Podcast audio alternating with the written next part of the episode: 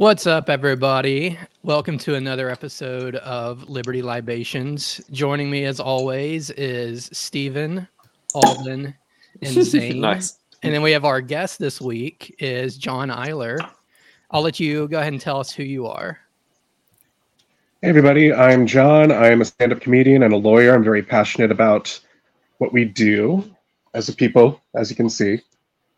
Love this shirt. I know y'all do too. Mhm. Oh yeah. And uh, I'm going to be performing at the conference in January. Zach, when is that going to be? I'm going to talk about that in a second. I don't have it in front of me, but I will pull it up. But yeah, Pop John quiz. was. You earned the nickname Sunglasses Jesus at uh, the Great Create. You were our host. You did a great job. I think everyone thought you were hilarious.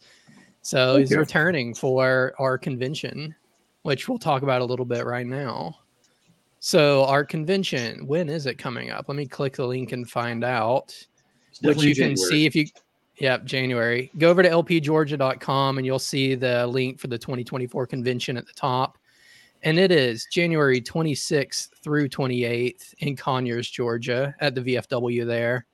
Uh, tickets are $85 and we will have speakers such as spike cohen shane hazel sara higdon edgar mills stand-up comedian adam nutter being hosted or opened. I'm not really sure how that's going to happen, but John will be opening or hosting for him, as well as just, you know, being funny throughout the day, I think.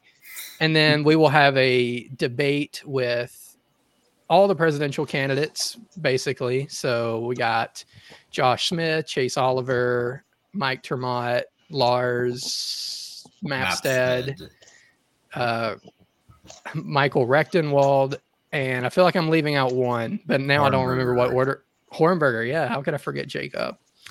Uh, and afterwards, well, that'll be fun because number one, Brad Binkley, who will be joining us first week of January, will be the moderator, and he's going to make it exciting and fun and entertaining and experimental, is what I've been told.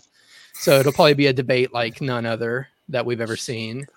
And then afterwards, we're going to have Tower Gang there to just roast the convention, roast the ca- candidates, and just be their genuine, terrible selves. And that'll be our version of the spin room. So Which that'll be a lot they're of coming fun. to the Aryan party, right? Yep. They didn't see the liberté part. anyway, so go check that out at lpgeorgia.com and then you'll see the link for the convention there. There's also a uh, range day with Spike if you want to go shoot guns with Spike with the bazooka Jew himself. That's going to be happening close by on Friday. So go check out lpgeorgia.com slash spike if you want to be involved in that. Tickets are going pretty fast. We only have probably a few left. So if that's something you want to do, lpgeorgia.com slash spike. Uh, what's everybody drinking tonight? You go, Doing- Steven. I'm Oh, rocking the girl swing top. Say again. Grolsch, the swing top. Nerd. Okay, I did hear it right. It just made no sense.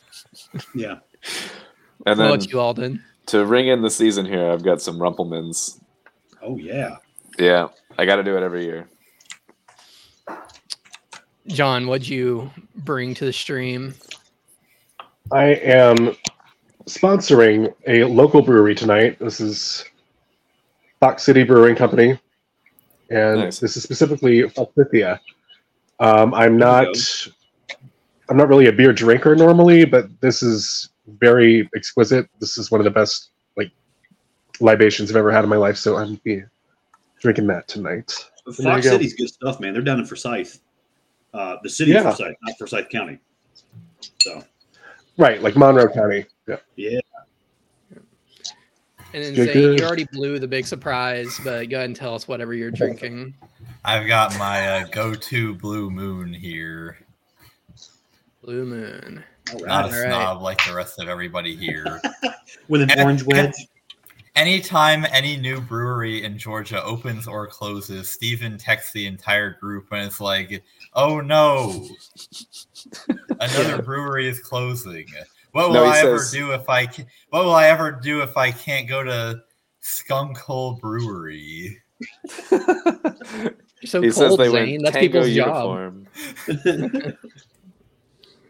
Anyway, I am not being an snob or an elitist. I got a white claw as normal. we go. hmm So according to Grumpy Gnome, that means I'm not drinking. well, it's just water. Yeah, Yeah, basically, I'm staying hydrated. yeah. All right. So you guys have sent me some links and I gathered some stuff. Let's just go ahead and jump into it and get started with all the shenanigans from the last week. The first one, I think it was a little bit of clickbait just because I saw this was trending. I figured we could talk about Trump saying that he would be a dictator. So let's hear that. because the media has been focused on this and attacking you. Yeah. Under no circumstances, you are promising America tonight. You would never abuse power as retribution against anybody, except for day one.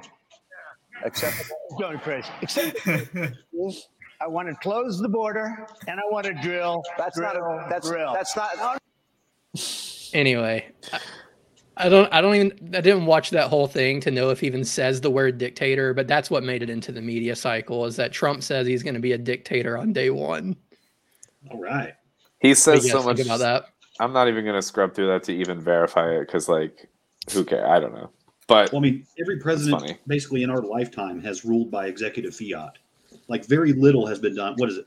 It's been since Newt Gingrich was Speaker of the House that we had, had an actual budget, not a continuing resolution. Mm, Um, so everything's been done by executive order anyway. So all we've had is basically diet versions of dictators, anyways. it's you know, first week they're in there, they pass an executive order canceling all the outstanding executive orders from the last guy, yeah, and then they start their own tirade. and then the next one flips and does. It's the pendulum of no progress. Like, Right. I mean, it's good to see at least that Trump is still a comedy genius. it was hilarious. Yeah. Because Hannity asked him the easiest imaginable softball question, which is, "You're say just say you're not going to be a dictator, right?" and Trump is like, "No, I'm not going to say that. yeah. That would No, be too easy and predictable." Grumpy Gnome says I can handle no progress. Fair Well, enough. he didn't yeah. exactly have respect for the legislative process his first time around. You know, take the guns first and then due process second. I think is one of the quotes. Uh, so, yeah, I mean, we can believe it because that's what he did at the border and with the drill baby drill stuff the first time around was also, I guess, technically dictatorial because it was he did it without any kind of legislative support, basically. Mhm. Yeah, it sucks all the ways that he could have just acted too, but chose not to. Like he had power to pardon Snowden or Assange and I was Ross that was one of the, and all that, and it would have pissed off all the right people. But he yeah, yeah, didn't do yeah. I was kind of hopeful that he would pardon Snowden just to just to do it, just like even if he doesn't know what the hell's going on, just to like kind of be a thorn in the side of everyone and just kind of ruffle feathers, and he didn't. But yeah. You know, and this is one of the great tragedies with Trump is that he's an idiot and therefore any is incapable of taking any actions that would actually result in a in something substantially positive. like a net, Like po- he yeah, can piss off all the right people, but it's just like it's it's the political equivalent of eating a pixie stick. Yeah. Well, and then Trump would be, you know, why eat the pixie stick when you can snort it? off of a hooker's ass. yeah, right. Yeah, But make her sign an NDA so then you can sue her. If she Right. talks. right. Perfect. Yeah, She'll end up having to pay him for it. That, what? Yeah. What? Stormy Daniels? Um, Yeah. pretty sure you owe some money there because the whole purpose of the NDA is that you know you pay a fee for disclosing that. yeah. That was an expensive pixie stick. Yeah. Any thoughts on this, John? Or do we start with the most boring one of them all, just for clickbait? Ah. I mean, pixie sticks are fun. Um, what else is in the news? yeah, we we can go. move forward. Let's move yeah. on. Yeah, I. I- I do like that. Uh, Speaking, Meet the Press did a straw poll of Georgia voters, Georgia Republican voters, to see who won the third debate, and everybody that they asked said Trump, and Trump wasn't Hmm. even there. Yeah, Gosh. Yeah. It's like speaking the of zoning out. I wanted to. Um, I, I wanted to ask earlier when you were picked way listing the speakers. Did you mention? topics. Sorry, go ahead, John. Did you uh, mention Chase Oliver, Zach? Sorry, I can't can't really hear. You're a little muffled. Yeah. Yeah, no, I said speaking of me zoning out, I wanted to ask uh, earlier when you were talking about the speaker, speakers, did you mention Chase Oliver and the other presidential Oh, yeah. debate candidates? Yeah, I did. Cool. Yeah, Chase is going to be there. He'll be in the debate, and um, I zoned out during it and forgot who I had mentioned. I remember Jacob Hornberger will be there, but we're going to have all the presidential debates moderated by Brad Binkley and then roasted afterwards by Tower Gang. Should be good. Cool. Wow, how can we All right. expect Awesome. the viewers to watch this show if we can't even pay attention to it and we're the ones who are on the show? Right. This is a sad Someone state else of is affairs mentioning we have tonight. All right, we'll move on because that stuff. was admittedly boring, but I just that was what dominated the news cycle for a day. Is Trump said this line, and we obviously know he's joking, but we're going to take it as seriously as possible. That sounds like That the we can- news. Yeah. Yeah, That's why I don't watch the news.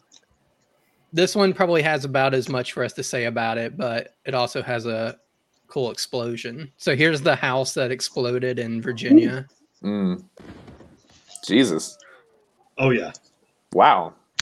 yeah. Matt? It, well, it's still unknown whether or not he had Taco Bell for dinner.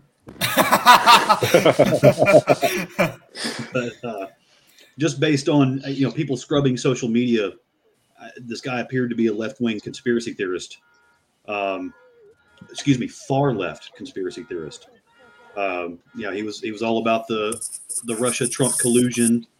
Um, you know, he he was convinced his neighbors were spies, and he was calling them out on social media. Uh, dude totally flipped out, and that whole thing. So I think somebody called a well check on him or something like that. Because like, hey, he's not doing too well. He's he's put tinfoil over his windows. Um, you know, he's kind of holed himself up in there. You know, cops went and knocked on the door. He shot at him. They shot back, and then the house blew up. He was apparently firing a flare gun too. Well, that's what the neighbor said. Yeah. Uh, At what? A propane tank? Like, Well, and, th- and he's don't out in the understand. country either. Like you, uh, you saw the street. Like he's in a suburb. Like those are, those houses are pretty close together. no, the houses next to him on either side are Yeah. fucked up. right. That I was imagine so. Quite a boom. Yeah. I mean, I don't even know how what exploded, like how much explosive you'd have to do to take the the entire the roof, you know, seventy feet in the air or whatever. Like that's crazy. So You know, I, either a couple tons of TNT or one quesarito. yeah. There you go. the Diablo sauce. This wasn't like this wasn't like meth or anything, as anybody knows, right?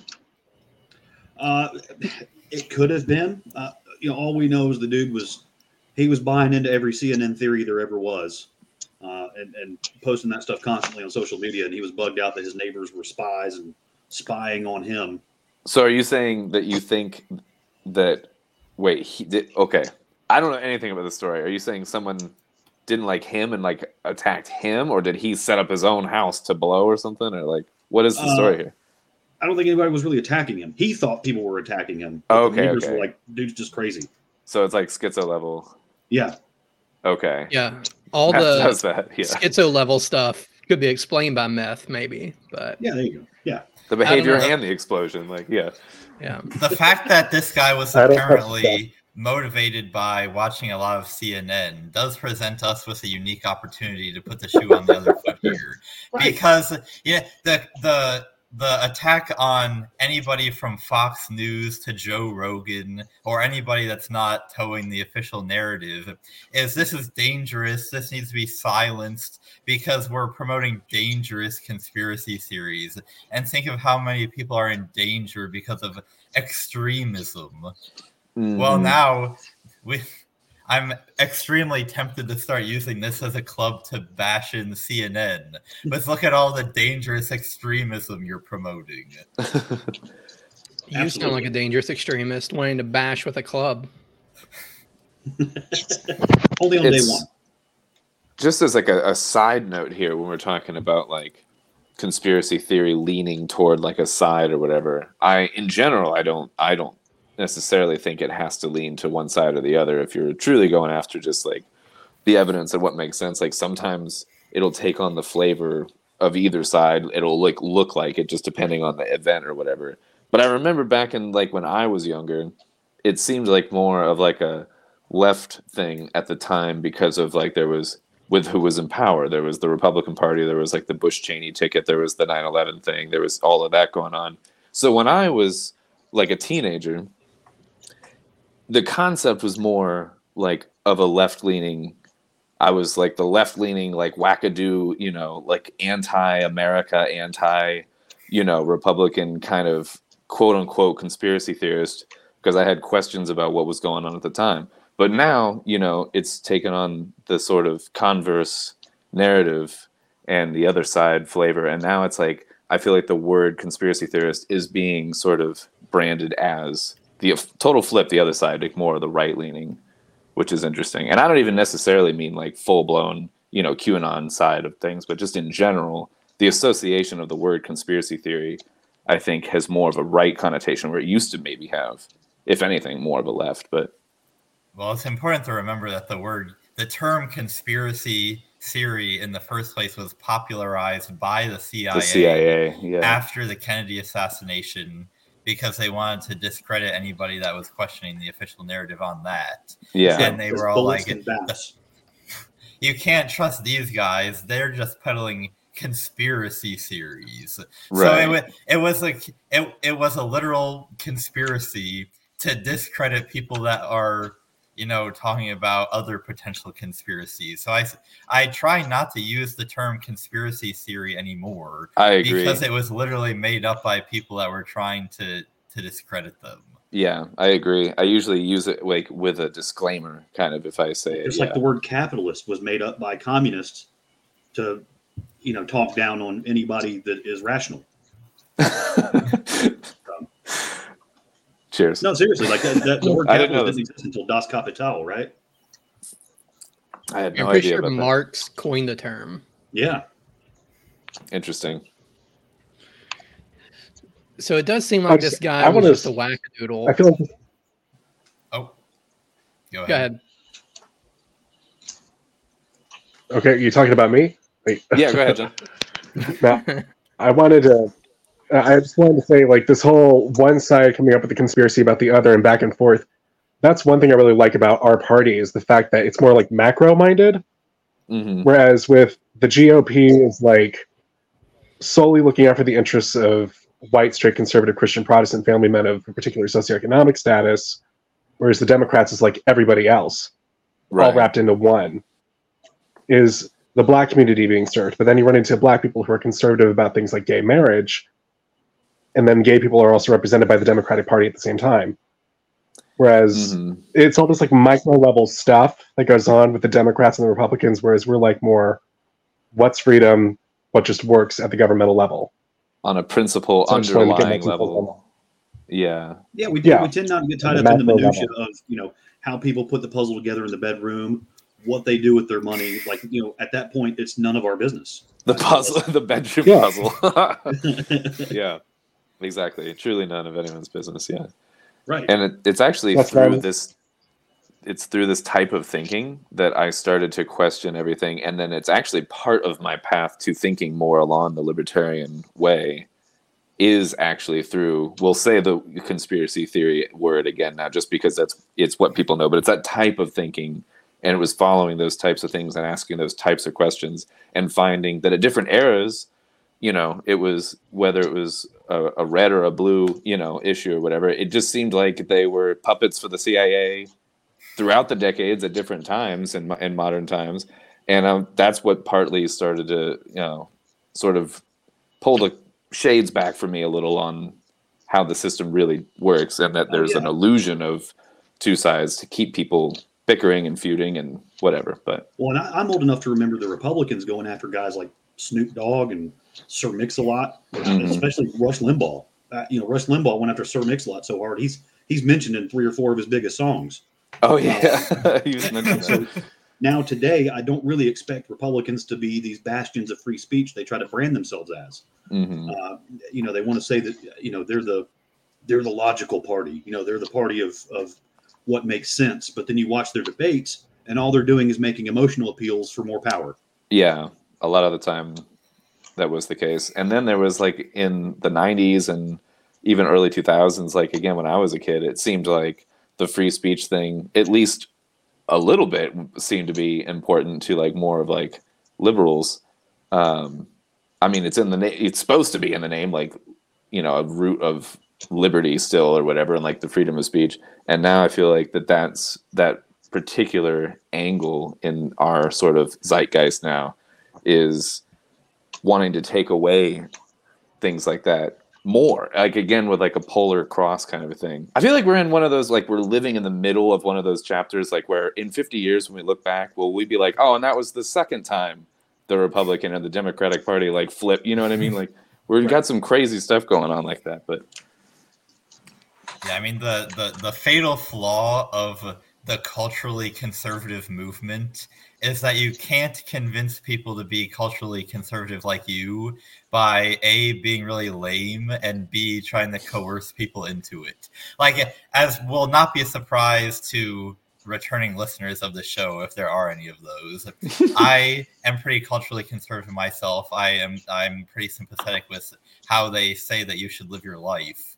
mhm. But it's like if you're if you think that you can get people to live like that by just forcing them to instead of trying to make an appeal to them about why they should do that, that's just going to make them want to do it even less. that's totally. it also fair doesn't help that every time you you know campaign against you know drugs or rap music all of your criticisms make no sense because you have no understanding of what those things are Yeah. Kind of like someone that talks about guns and is doesn't know the first thing about a gun. You know what I mean? Like where it's like it doesn't help the case. That's Oh, God, a like the, very uh, good example. I've never Times heard anybody draw that parallel, but that's a really good point. Yeah. like the Sorry, New York. Times journalist a few years ago. That like it's still in all the memes. You know, when you see the AR possible modification and it's got all this ridiculous stuff on it. Right. Because the guy did a video, and I think it was like right outside of a porta john too. It was really weird. He's like, "My ears are still ringing, my hands are still shaking. I just got off the range. We shot like five clips of four magazines, and uh, just got all of it wrong. Like, Yeah, didn't yeah, know yeah. what a caliber was. Uh, It was just this word salad of you know some dude literally shaking. I, I go yeah, I go kind of easy on people that if you call a suppressor a silencer, I'm like all the movies and games and stuff do it and like just like I've let that go. Like who cares? But like Right. You know, When like, you're- a Kleenex is a tissue. They're both Yeah, the same thing. You right. ask me for either of them, I'm passing you the same thing. Yeah, yeah. Uh, If you, I don't like the people they get like so particular where like they'll hop on like the comment thread and be like, "It's a it's a suppress." I'm like, get out of here. Like, what? That's it's who cares. But when you're trying to like advocate for like a policy thing where you're going to restrict something and you bring an image like into like Congress or something, and you're like a bump stock, and you're like, that's not even a bump stock. You know what I mean? Like, Right. you're you're not helping your case when you don't even know what it is. Like, Yeah. When, you know, what they banned, you know, oh, well, if it just saves one life. Yeah. Do you realize that, like, putting your thumb in your belt loop is better at rapid fire than those bump stocks that they yeah, it really is. Yeah. So, The, honestly, I don't even want a bump stock. They're pretty useless, but but that's, uh, you know, like Barbara Boxer, uh, uh, you know, Dianne Feinstein, of course, you know, she's not plaguing the Congress anymore. Uh, but that was all the cases that they made against, you know, semi-automatic weapons. Like they're so bad. Everything that they had against it was just how it looks. Because again, yeah. they don't know what a caliber is. They don't know what velocity and trajectory is. They don't understand any of this stuff. I saw there was something that um it was like a thermos or something and it was like bulletproof and it showed like the image that it showed was the entire cartridge not just the bullet but the whole cartridge flying through the air like at the and I'm like you don't even know how it works like you don't even know that it you know is fired and then the bullet is pushed forward from the cartridge like you the whole cartridge doesn't fly through the air anyway it was interesting right? so, and this was like on a, you know, million dollar product branding level decision for packaging or whatever. And someone, no one knew like at this point that that doesn't, that's, doesn't make any sense. Anyway.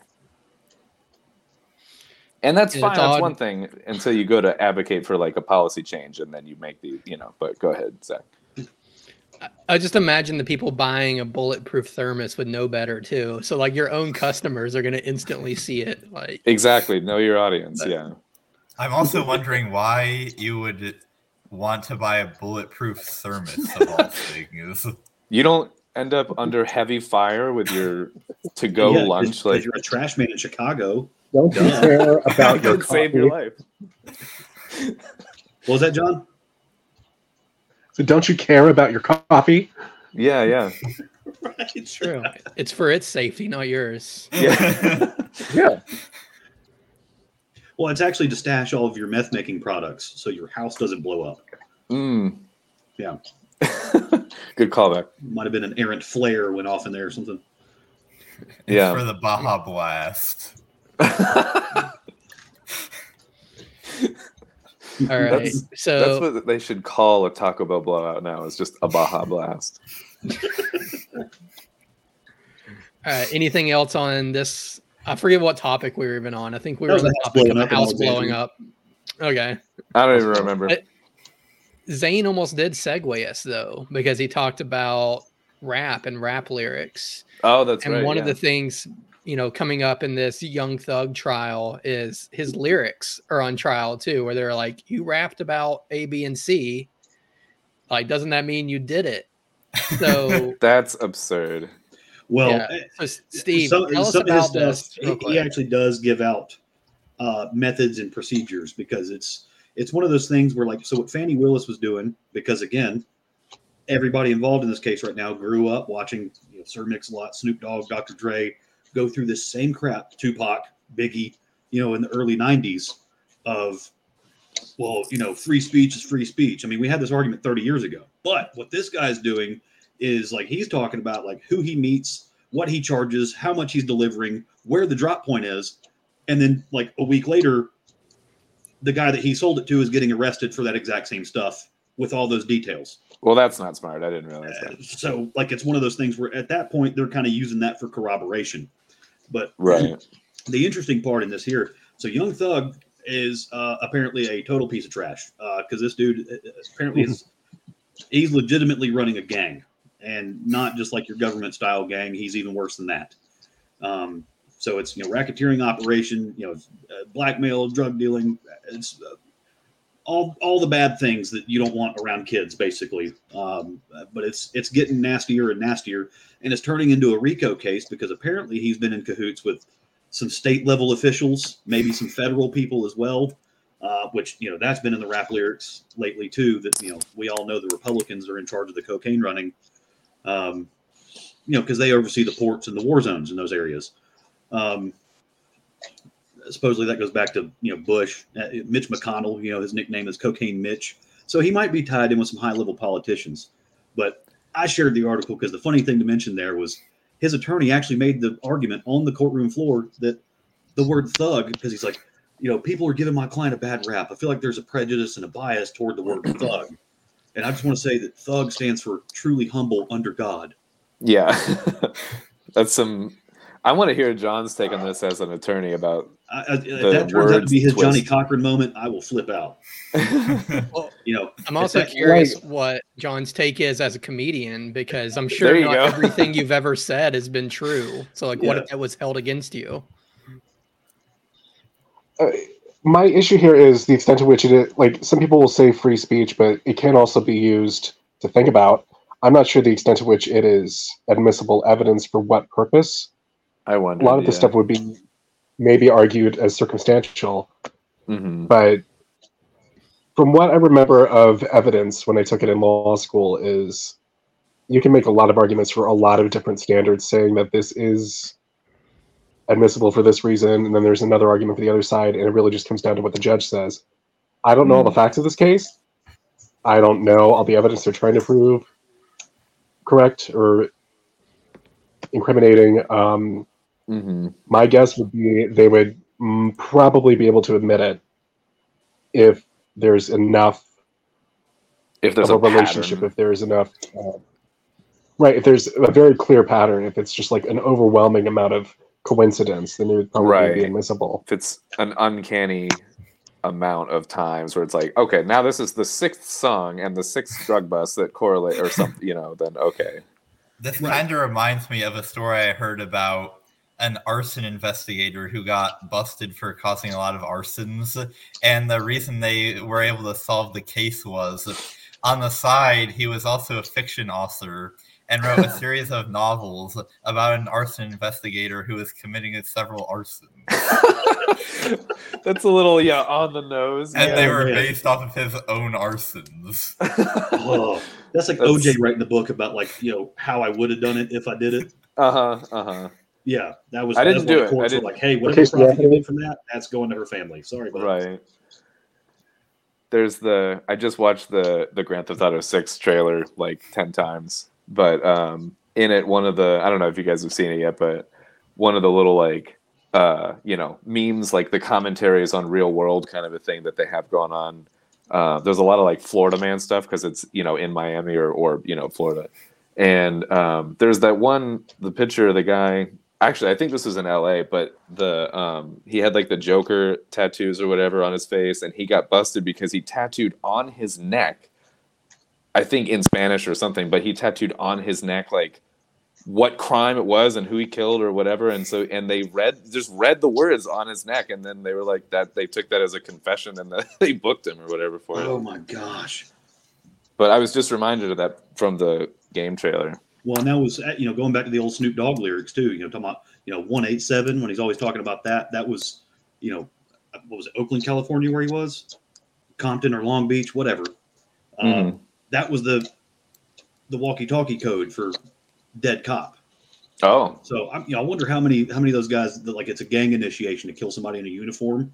oh how many of them do like one eight seven and then a date? Oh yeah, that's not smart. That would get a Darwin Award right there. Yeah, don't date it. Yeah. Two things I want to say about that real fast is a really good documentary on Netflix is called Grass is Greener, and it's about how the war on drugs is literally just a way to discriminate on the basis of race post 1964 Civil Rights Act. And they talk a lot about like rap lyrics. They talk about Snoop Dogg a lot, like back when he was coming out early on. Mhm. Um, the other thing I don't get is what I've seen practicing criminal law when I did that was why do so many people post all this stuff in social media and put stuff in rap songs? It's like they want to get caught. Mm. Yeah, there might be almost like the like the the rap culture equivalent of like a a package thief where you get the rush out of it of like being, you know, more I don't know, daring with it or whatever. Yeah, you, you can get paid twice for the same action. Yeah. That's clever. And it's not just our culture or like the United States either, because there's cartel rap and cartel music, and they do the same thing. They like Mm, rap mhm. about, brag about, you know, the money they have and the drugs they sold and being in a cartel. And they build these big Instagram followings showing their, you know, operations almost. But I guess they think, I- I don't, I'm, I, am I'm not sure what they think, but it's like double dipping. It's like I'll be in the cartel and I'll be Instagram famous, and like this is going to be a short life anyway, probably. Oh, that's yeah. Or We're they here for a good untouchable time, and it's not a just long branding. time. hmm Or initiation, like you know, declaring you're part of a gang or declaring you've done this stuff. Yeah, you can't Yeah. really get out then. That was fun to talk about. Anyway, Well, uh, also, you know, a side note because was I've, that? you know, I've heard I've heard some talks, some delusional talks, you know, the last ten years or so, that the word thug is inherently racist. You know, oh, calling someone a thug, you know, that's just you're showing your racism. Uh, just want to let everybody know that the word thug it comes from ancient India. Uh, there was a group back then called the Thuggees, which is the Sanskrit word for concealment, and they were Hmm. the first known group of assassins and people that would come rob you in the middle of the night. I didn't know that. So that that's that's the origin of the word thug. Uh, now, if you want to say that has racial overtones, it's it's towards Indian people. so Okay.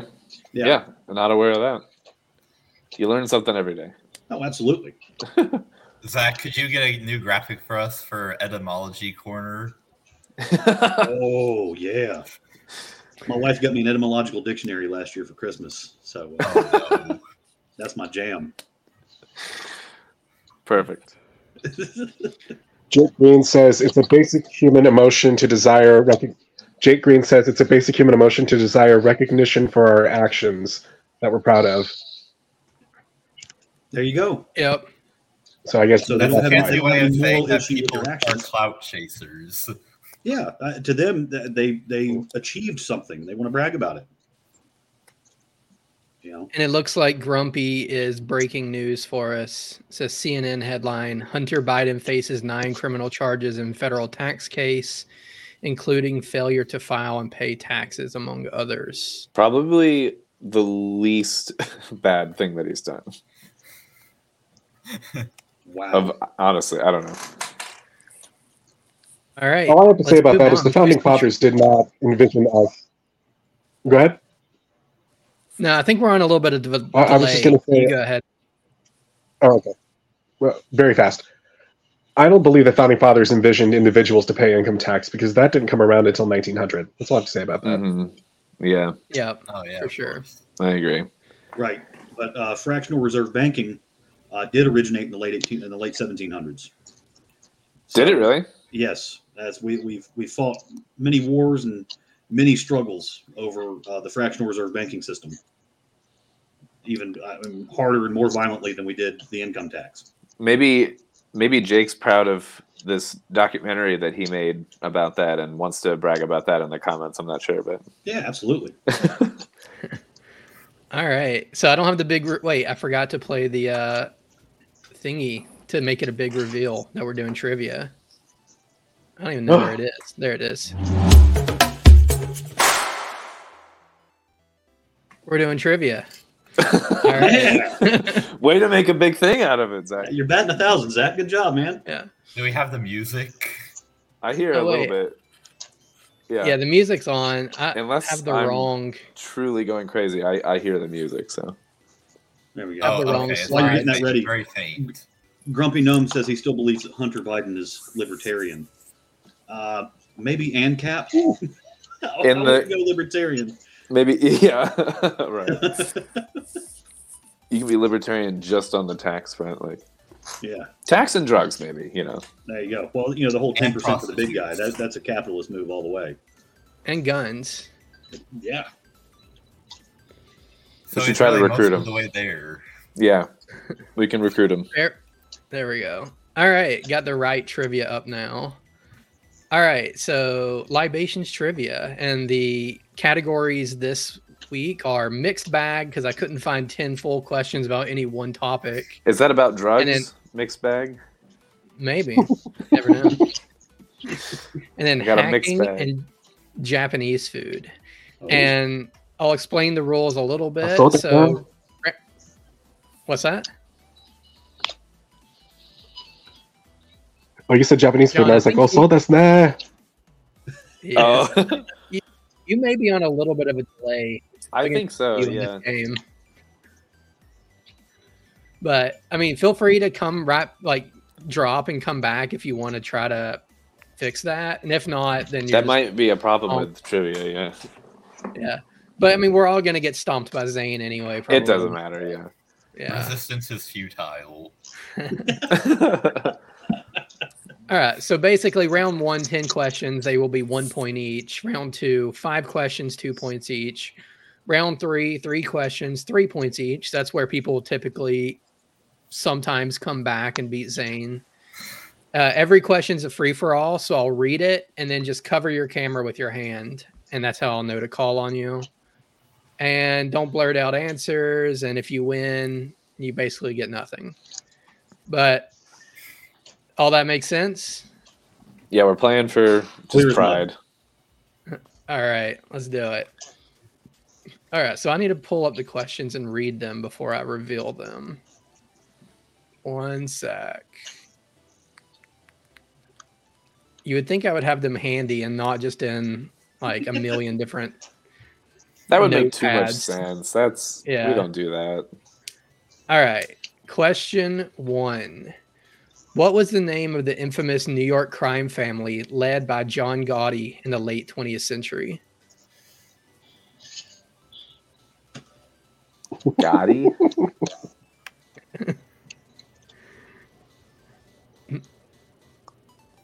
Hmm. Zane. Spaghetti raviolio. You know what? Yeah. No, but you're on the right track. no, that's not right. That's not it. John. The Did- Corleone thought you- family. We're getting close. I think if we combine some of these words, we might get it. All right, Alden, Steve. Let me reveal the question so you guys can read it. Hmm. I mean, I don't know. All right, no guesses. All right, anybody Need a else hint. for a reveal? I, I don't Wait a even know minute. how If, to if hint. it's led by somebody named John Gotti, then it would it just be the Gotti family? The Gotti Probably fathers. not. No. All right, answer. I'm so mad I don't know this one. Oh, Gambino. Gambino. crime family. Hey, Grumpy Okay. got that one. Did he? Oh yeah. Yeah, for Oh, those give in the to him. There we comment section, for those, in- for those in the comment section, um, we're not reading the comment section for answers. now. No, we do actually. I was supposed to do that. So the audience wins that one. There is there was one time that the audience did win. Uh huh. But but what Zane's Alright. not mentioning is that Zane was in the audience. Yeah. We I'm always have to keep like score too. we ollie oop that one. We always finish the that humble brag for him. I was just gonna say Alright. the humble part. So the audience has one thanks to Grumpy Gnome. hmm And then Jake also says, "Shut up, Zane," which is I don't even know what it's about, but Everything that I've said so far this episode. yep. All right, question number two.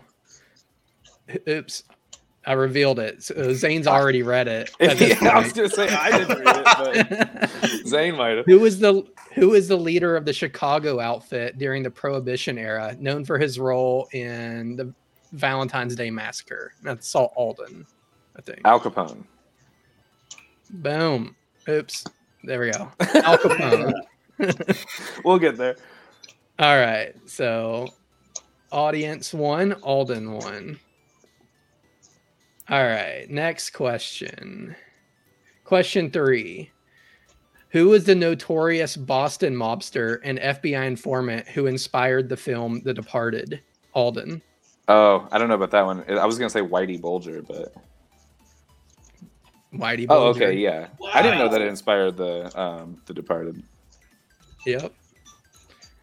All right. Question four. I am losing track. There we go. Which drug trafficking and money laundering organization was known for its operations in Atlanta and buying billboards for publicity? Zane. The CIA. I don't know if they had billboards or not, but That was no, that's worth drinking to. That's hilarious. I love that. I mean, I want to say that they were probably somehow wrapped up in this. Let's be honest. That was no, that was my favorite little Zane zinger ever. That's another thing. We need a screen or a sound effect for a Zane Zinger. Steven. Is it the, the, the YSL? Was it the, the, the Young Slime Gang? The Young Thug led? No, I think this one was more like 20 ish years ago. I don't know. I'm bad at Mm. dates, but it was in the past. The young. I was going to say the Coca Cola King. company, but it was 20 years ago now. Say again. Oh, I said I was going to say the Coca Cola company, but you said 20 years ago now. Yeah. Unfortunately, Also known as the they Young took Slime out the- Gang. Yeah, billboards With- for something with cocaine in it, you know. It would be awesome if Coke still had the original original recipe. Mhm. Yeah. Yeah. All right. I think Steven, yeah. The CDC. DC. Drug trafficking, money laundering, and billboards. I Boom. think you got it. Billboards, Publicity? Yeah. nice. All right. Any last co- guesses before I go on? I mean, you're not going to beat CDC and CIA, so Yeah. I do not know. It was the Black Mafia family. So I yeah, don't so know they had that billboards, they had a record label, and they were a gang. A Well, criminal are you gang. really a gang if you don't have a record label? I mean, come on. Wait, it's All right, not check. Stank Anya, is it? That's Atlanta. All right. Question number five. What was the primary purpose of the Knights Templar when they were originally formed in the earliest 12th century? I think Stephen was I think Stephen got it. To Yeah. guard the Holy Grail. Yeah. That's not what I have, but I'm also Oh. not prepared to argue with you about I, that. that's what I was gonna say. So that's. what do you have? Oh wait, the Well, that- original. I think. Wait a minute. the purport like what they said was the purpose. Yes, So maybe right. Steven's off on what the real purpose was. I don't know. But John, are you are you trying to wave your hand or Yeah, I are you just saluting? Um, yeah. Okay, I'll I'll change it. But um, I was gonna say, fighting the Crusades. I um, actually I think I know the and no. the go ahead. Alden. Yeah, yeah, yeah. Okay. It was to defend a road.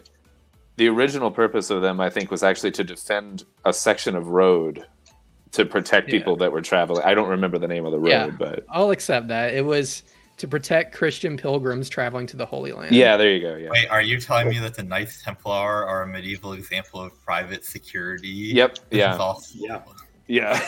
Oh yeah. That's literally what it was. That's what they said it was, but I liked Steven's answer better. But Yeah. Well, yeah. I mean, because what in the original Black Friday when they all got slaughtered? is that what really what? Black Friday. Friday the that thirteenth. Friday the thirteenth. There we go. Oh, Yeah, yeah. I was okay. like, Friday. I Black Friday Friday. thing right. That feels weird, but I, I mean, America celebrates some weird shit, so why not? yeah. When I was compiling these, come up with any like objections or any like thing that might like you might not agree with the answer, but I didn't even foresee that one. Mm. But all right, question six. Apart from their military and religious role, the Knights Templar also established a significant network in what other field? Stephen. Oh, well, that would be part of their religious role. Oh, Knights Templar, Civic Network, and what other field? Uh, private security. Maybe, but that is not the answer. Alden. Animal husbandry. Also maybe, but not what. I mean, they might have done all this, you know. John. Moonshine. Alcohol sales. Another good answer, which they probably were mixed up in, but at Zane. Metallurgy. Metallurgy. I don't even know what that is. I think I've heard the word on this show, maybe, but I think we need another etymology. etymology, Etymology, yeah. yeah. All right. So apparently I need to tone the trivia down. This was supposed to be the easy section. So any last minute guesses? What other role were the Knights Templar big into? Underwater basket weaving. That's the damn it. I knew That it. was more of a hobby. Uh Steven, Politics. Getting pretty close, but all right. Any last guesses and I'll just reveal Are you gonna do a hint or oh that'll work. banking. I, I don't know. I think I That's fine. I sprinkled in some hints. Banking and finance. So politics, yeah. yeah. Yeah. Yeah.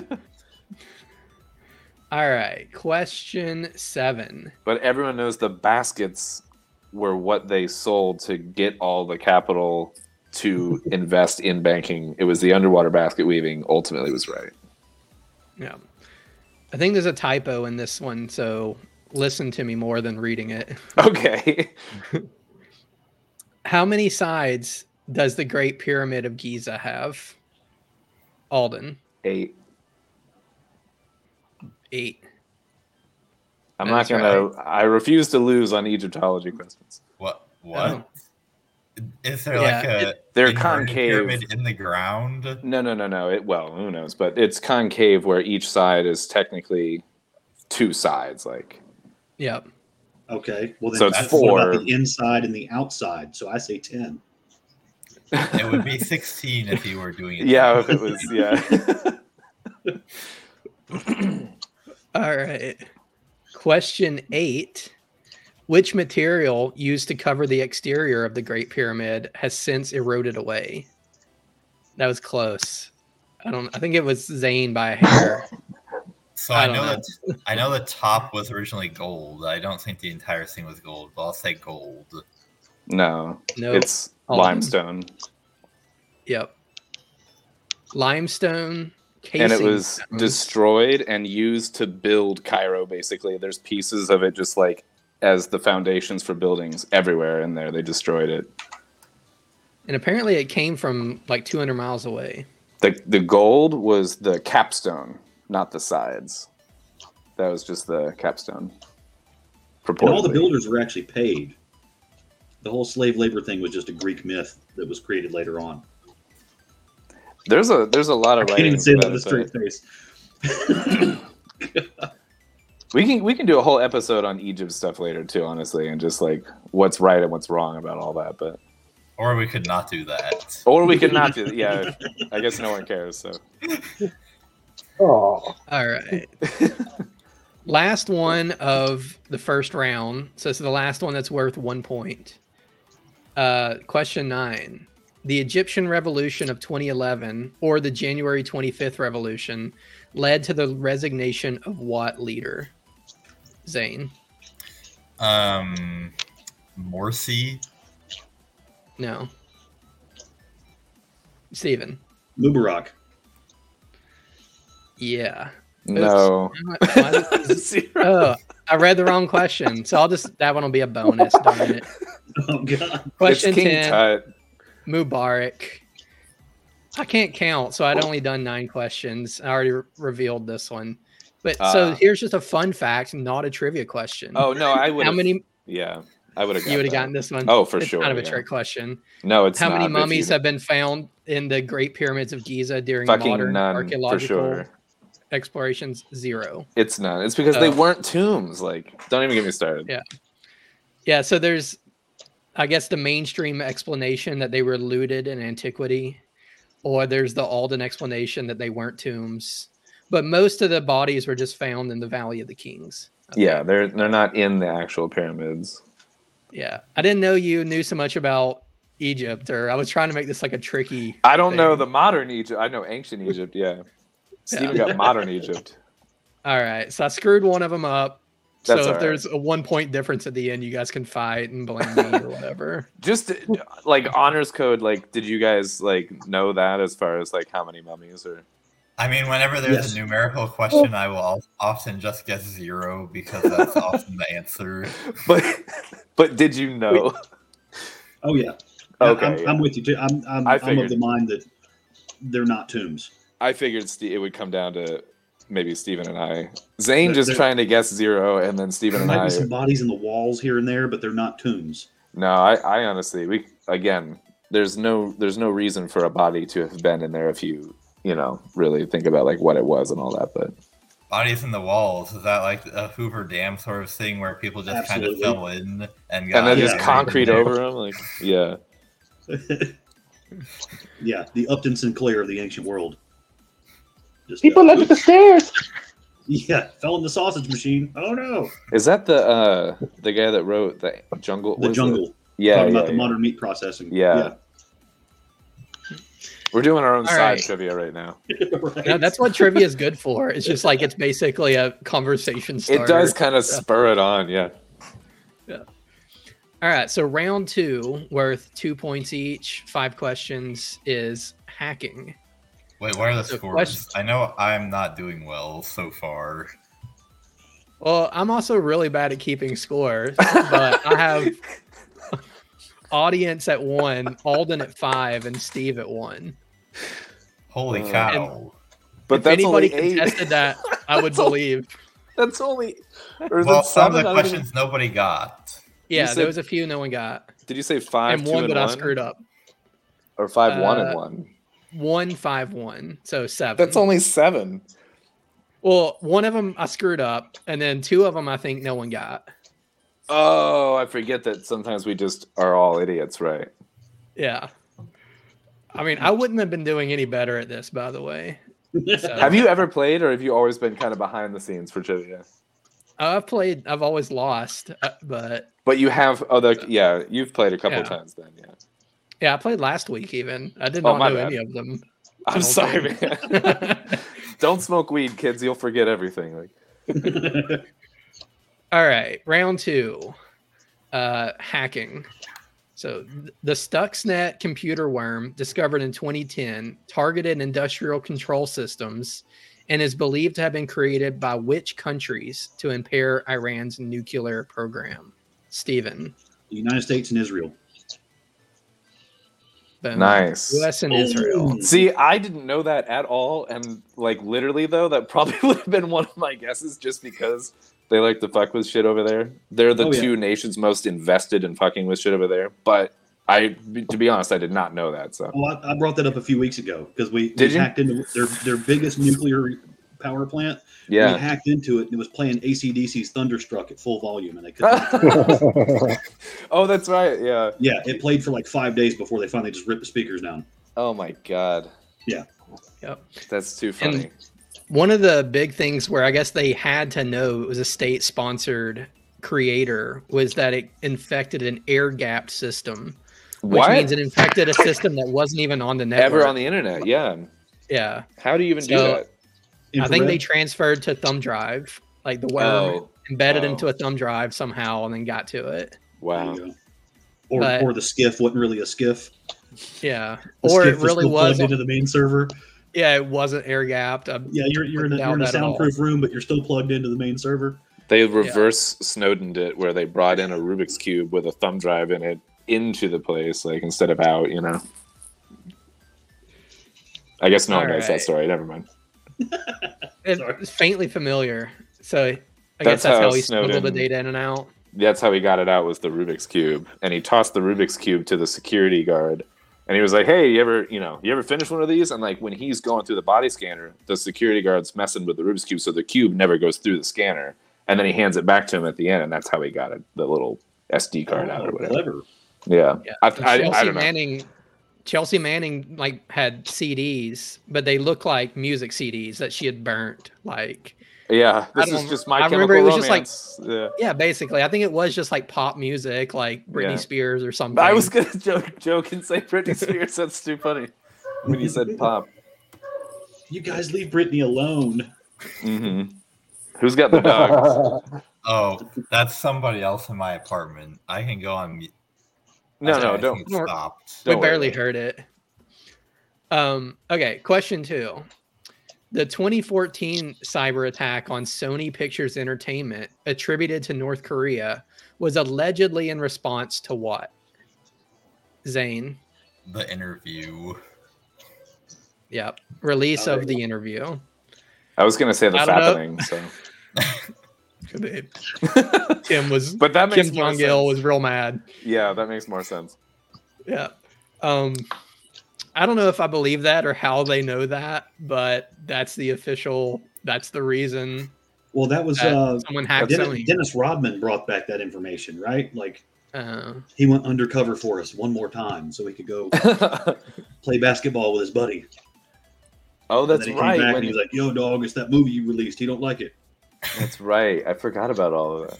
Yeah, Because what was like, it was uh, Kim's like favorite ball player or whatever, and he like right.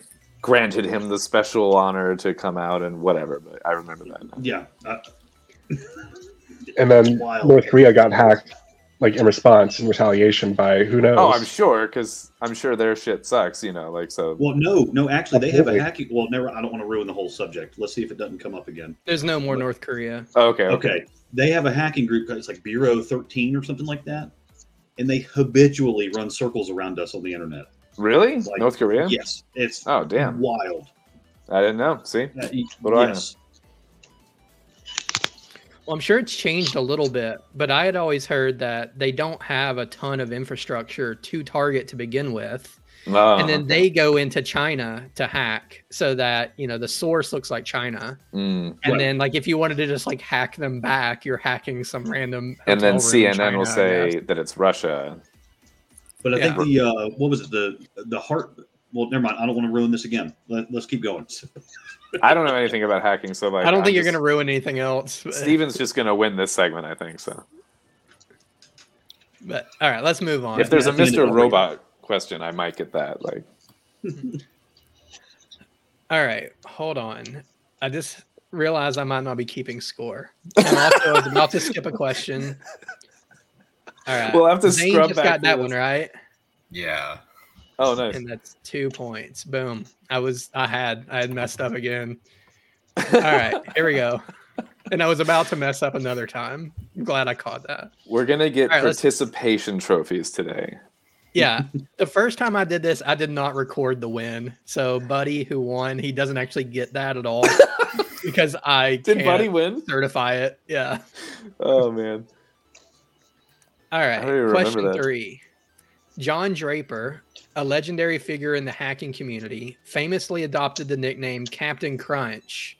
He earned by discovering a toy whistle found in the Captain Crunch cereal box that could be used to do what? Steven, Phone phreaking. more specific. Uh, he could he could uh, hack the phone lines. Like he, he dialed into the president's office one time and, and prank called the president. Um, uh, he could uh, basically uh, you know everything that used to have an operator for that would have to have the switchboard plug things in. Like you could he could access any anything that was plugged into the telecom network. If that's even remotely right, just give It's- it to me.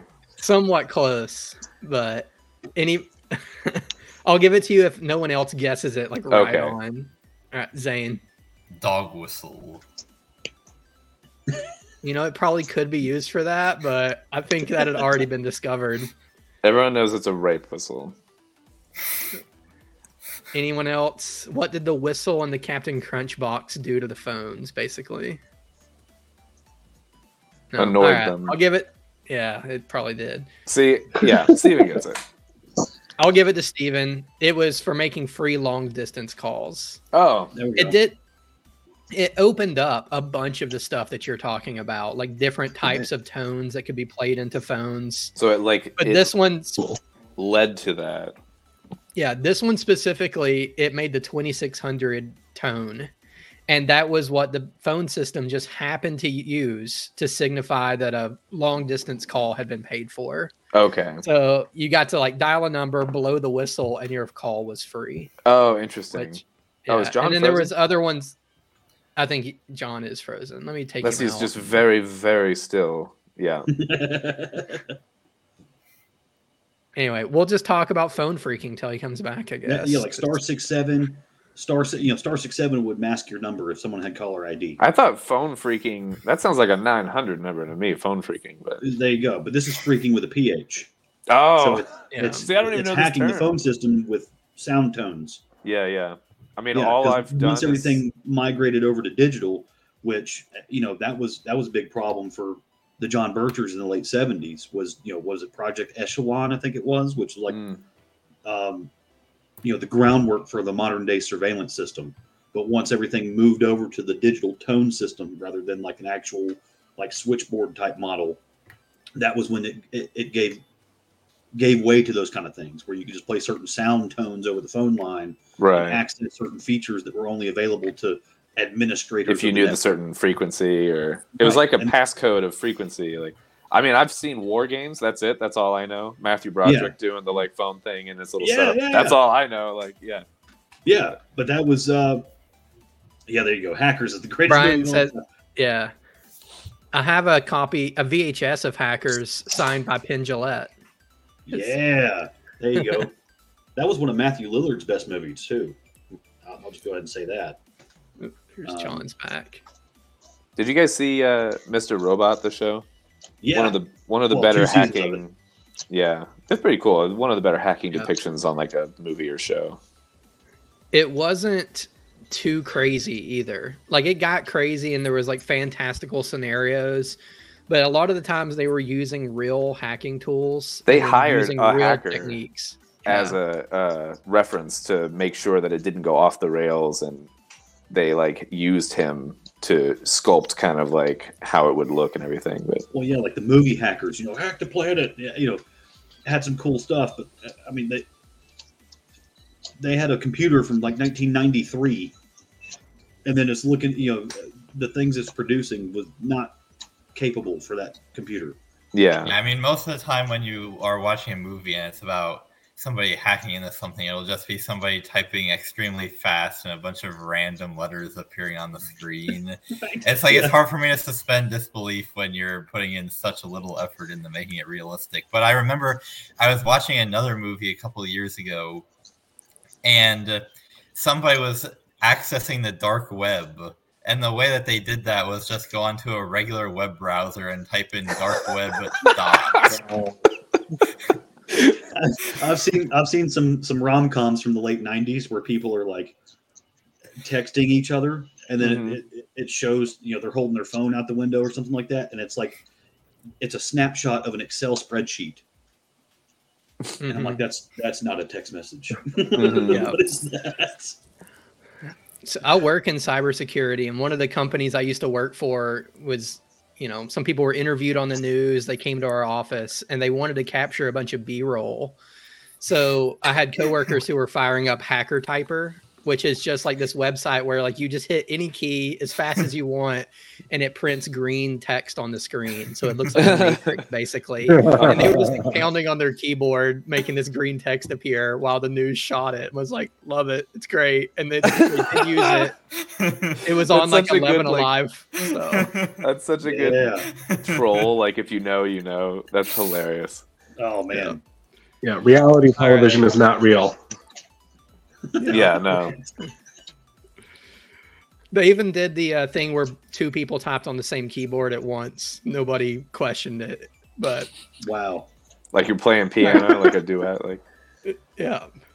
All right, Mhm. question four. Which political figure has claimed past involvement with the hacking group Cult of the Dead Cow, recognized for coining the term hacktivism? I think I saw Zane. it was definitely hoping- Zane. I was Well, I was hoping you were it's out of gonna the corner of my eye. I was hoping you were gonna say which politician claimed involvement in invention of the internet. In which case, I was gonna say Al Gore, but you may have gotten me with this twist. No, Um, this one, Man, Bear Pig. he Yeah, I don't know. Apparently, Ralph The twist. All he said was which political figure. It's not a twist. It's the rest of the question. well, that's because he put his question. Yeah, You're the This M Night question might- Shyamalan of trivia. yes, that's what I was about to say. The Cult of the Dead Cow. I think that's his upcoming movie, actually. Yeah. Um, I mean, I'll make a guess. Like, yeah, Uh, I think Steven had you by sure, that's fine. I Yeah. Is it Donald Trump? no. Okay. He doesn't need a hack when he can time travel, right? So, Alden, Hillary Clinton. nope. Damn And then Grumpy guesses Joseph Biden. I'm not sure if he knows what a computer is. Uh, and John, what do you got? Here we go. Nancy Reagan, just because I want it to be true.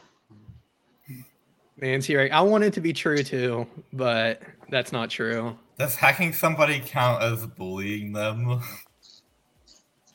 Um, depends on. I'll go with no, and I'll drop the hint that I'm fairly sure this guy was bullied way more than he ever bullied. Alden. Okay, I have no idea now, but I'm just gonna throw out Mitch McConnell. No, it was not cocaine Mitch. Dang it. And then I saw Steven's hand, and then John. Barack Obama. N- No, that was one of the few things Obama was not getting up to. Ah. Dang it. John Nixon. Nixon. No, he he was a bully. He b- definitely bullied. he'd have been a very early hacker too. Okay, last guess, Zane, and then I'll reveal. Uh, I don't know. Okay, it is Beto O'Rourke. Wow. He claimed to be part of the hacking group Cult of the Dead Cow. Okay. Okay, so Well, I was in Who's the that? Kekistan 420 Brigade in 2016. which you know about that? That's Who's more Beto impressive, O'Rourke? honestly. He ran for some stuff in Texas a few times. He was the guy like, hell yes, we're gonna take your AR-15s. oh, I don't know this guy. Oh yeah. Yeah. So well, I never better would have got this. Yeah. But okay. hacker- Well, Activism. He, he was so successful not becoming governor of Texas that then he used that as a launch pad to not become president. nice. There you go. So he's Well, like and, and Al Beto, don't Sharpton. try don't try and church it up. You, you you're white as a ghost. You're not Latino. Your name is not Beto, it's Francis. Fran- is that right? I don't see. I don't know these jokes His name is I don't know this Francis. His full name is Robert Fran- Francis. his- yeah, his full name is like Francis Robert O'Rourke. Yeah. Okay. yeah. Where's Beto was Beto like a, a- a nickname he gave himself to like appeal. Amelia Mignonette Thermopolis Renaldi, Princess of Novia. right. Anyway, so there's that. Beto, he There's the, hacks, he skateboards. He's gonna take your AR-15. Question actually number pretty five. good on the skateboard. I remember. Yeah, he's got the tall linkiness, like you know the Tony Hawk build. So Yeah. Mm. All right, last question of this round. Wait, have I been okay? No one got the last one. No one got okay. I'm really stuck at keeping score, but you guys are making it easy. All right, what was the primary motivation claimed by British hacker Gary McKinnon for breaking into U.S. military and NASA computers? Alden, for fun. I'm sure it was fun, but he had a he had a bigger goal. Dang it. I'm just making shit up because I do not know anything about hacker history. Zane, Uh, the Iraq War. no, I love I that wish every I had time the year in front of me, but every time that we guess and we're wrong, Zach starts nodding and then he's like, Nope, that good guess. Like I always think it's right, and then he's like, Nope. I'm just glad that people are guessing. John's John. got You, John's got a guess. To impress Jodie Foster. That is not it. That's gotta be it. She had to have been impressed. Let's just be honest. Is like you break into a military. She came out of the closet, I guess, yeah. It's gotta be before. right, Steven. Because he could. Well, That's that's, a his- lot like for fun. That was yeah, it's his bigger motivation. All right. Any last What last year was guesses? this? Uh, I don't know. I will have to look it up. Because that would I think that it would was the- impact I think it was the early 2000s. The early aughts. Okay. Did you have a guess, Alden? Yeah. Because he wanted people to understand how bad Nickelback was. Oh, oh. No. Damn Zane. it. So Uh, close. Hey, as bad as they are, prison gates still open up for them. Okay. because he was based in red pilled. That's I'd probably say that was say. a tertiary motivation. All right, last guess is John or Steven, I think. If anyone has any last ones, or I'll just reveal. Steven. to Go ahead, John. Yeah, go ahead. Either way. to make people leave Brittany alone. I wish. I wish it would have worked, but it did not. And no. Steven, last guess. I, I will say because we invaded the Middle East. Nope. The answer See, he nods again, like he's like, Nope. Pay attention, That it's every time. That one's way messed up, but it says looking for evidence of UFOs and free energy suppression. Oh, okay. And he claims he found a picture of a UFO that he didn't download because it was too big. I don't know, but that's what he claims. Command It was my too man. big to email himself as an attachment. Right. Yeah, because early 2000s, both three megabytes was the cap? he tried, yeah. Jake says Nickelback is awesome. STFU. Jake would like Nickelback. Well, if if only this guy could have taken Nickelback's advice and look at this photograph. Yeah. I mean, he did look at it. He needed to Oh download my this God. photograph. Zane, you're killing me tonight, man. All right. So it is anybody's game. Uh, three questions, three points each, and is about Japanese food. Wait, I was, I'm I was always shocked. Uh, hold on, before we move on to this, I was always shocked that Chad Kroeger was never featured in a Publix commercial. Uh, That's I, true. I, I think that would be a big stab by any other grocer to have Chad Kroeger endorse you. So, okay. All right. Question one, round three. What is the name of the Japanese dish made by fermenting soybeans with bacteria, known for its strong flavor and health benefits? Alden. Miso. No. What? Crap. I don't know who I saw next. Maybe I think it was Steven, Zane, Yeah. and then John. Oh, never uh, mind. edamame? Nope. Zane. Kimchi. Nope. John. Kimchi's Korean. Yep. Um, I Oh, I'm I actually was going to say miso. Sorry, I didn't catch that. He was gonna say Mizo. Oh, miso. Yep. All right. Did you have a second guess, Alden? Um, fermenting. I mean, soy sauce is fermented soybean, but it's not a dish. I mean, the dish literally just looks like fermented soybeans. It's sticky and Oh, hmm. kind of gross looking brown soybeans. Okay, then I guess I don't know. All right. Oh, I'll just go. I wouldn't. I wouldn't know because I'm Oh. not a soy boy. The audience already got it. It's natto. All right, one for the audience. Oh, That is now the audience's second place. If there's a low calorie version, is it Natto Light? Could be. I gotta try to keep up with Zane's zingers here. All right. Mine aren't as question good, to be honest. Which type of Japanese green tea is ground into a fine powder before being mixed with water? Alden. Matcha. Yes, matcha. I love matcha. So, Alden. All right. I was at um, a libertarian meetup a couple months ago, and there was a guy there that brought like a traditional tea kit, and he was giving people samples of his tea. And he had Mhm. one tea that he had like imported from China that was called like King of Duck Shit. Mm. I don't know Is- why you would name anything that if you actually wanted people to drink Was it but like a false cognate or was it in English like duck shit? No, it was literally that. And I asked him like, "Hey, dude, what's the deal with that?" And he was apparently like, "There's a there's a certain like aroma of duck poop, I guess, where you can like separate that out from just like the poop smell." So like a And- sommelier might be like a little duck shit, you know, like yeah. I don't know. Alright.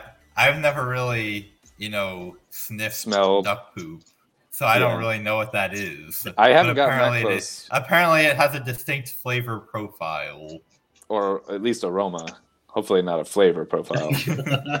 there was that one time with pixie sticks at Disneyland, but you know, We don't talk about that. So that was a a puer tea, and I think it's one of those things like with marijuana strains where they all just get Mm. wacky names like oh, this is Northern Lights and this is Green Cough or whatever. Dick in the dirt and Yeah, Yeah, so it's like all these Glue. puer teas just get like marketed differently, I guess. Okay, gotcha. Energy drinks, apparently these kind of teas and weed have the weirdest fucking names. Like, All right. Last question.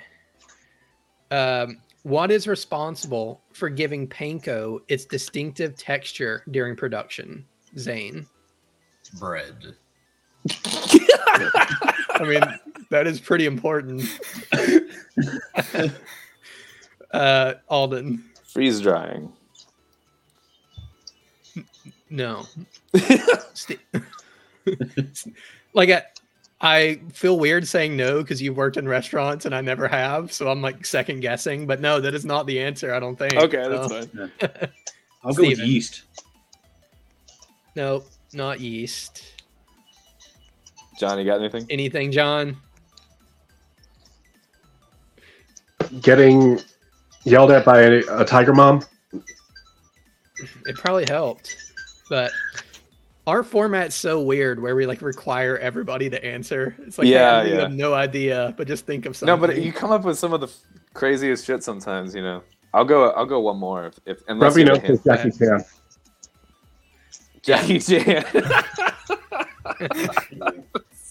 Horrible. He's How could I have forgotten? Oh my god. Yeah, exactly. Um, do you have That's a hint become, or that's become some deep lore of the show. it's a it's a very much a returning like uh, it's now a motif of the show. If you don't have a hint, I'll go again. But Um, So my- it's just my- it's very unusual for to be Hmm. done to food. I would say. Yeah, I think Alden's. You got to guess, and then we'll go to Steven. you can go, Steven. That's all right. I, I don't know. Okay. They play certain music for it while it's fermenting. Serenade it with Beethoven. there you go. That's not too far off from like their wagyu, where they give the That's right. cows And that, that's how beer some and fine. Japanese vodkas are fermented. Oh, I didn't I'll- know that. Is it is is it sun drying? No. Man, So my grandfather recently started the being on like the carnivore diet, and he was telling me about how you can make a replacement for panko by taking pork rinds and crushing them up, Yeah. and coating stuff in that. it's hmm. keto breadcrumbs for sure. Yeah, I've done it. Tasty. Yeah, it's not bad. All right. Any last guesses, You got me. Steven? They beat the crap out of it with a rock, and then they send it seaweed diving with mermaids. That's got to be it. What did you That's, say? the, that's that's the other traditional message. I, I said fat content. No. All right. I'm just gonna reveal it. Yeah. What is responsible for giving panko its distinct texture? Electrical current. Oh no shit. They they run a current through the bread dough or something like that. Make it Whoa, very yeah. that's crazy. Actually, I did not know this. I have a new respect for panko now. The next time I eat tempura, I'm gonna think of this.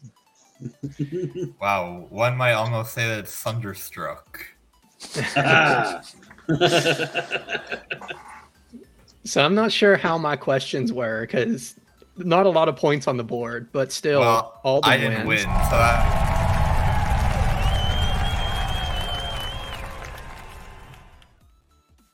I don't. I really don't even know where that picture came from. You sent it to Jake when he asked for it. No, that is not the one that I sent him for sure. Oh, then I don't know. I didn't have sunglasses on my. I wasn't like. I didn't send him a picture like all leaning over, so I have no idea. I did send him one, but he didn't Did use I, that. did I beat the audience? Was I actually second place? No, audience was second place. So it was Alden, audience, and then Steven Zane. oh, you got bronze. So. Uh, Bronze ain't bad. all right. So that is trivia. So let's keep going. Now we're going to talk about The birds and the Vivek bees. and the Nikki Haley and all the crap that happened in the debate last night that I'm sure Didn't he say that you pronounce his name Vivek, like cake or Oh, something? I have no idea. I thought he said that. I'm pretty sure it is pronounced Vivek because when I was at PorcFest over the summer, a bunch of his campaign people were there, and they kept having events called Shake with Vivek, Yeah, which only yeah. makes sense as a name for an event if it's pronounced Vivek. yeah. Because all Right. I good just, call, event I names just call rhyme. V-Dog. V Dog. Yeah, yeah, Yeah. All right, so let's watch this clip from last That's a night. great pause for her. Right. V Money. She said that I have a woman problem. Nikki, I don't have a woman problem. You have a corruption problem. And I think that that's what people need to know.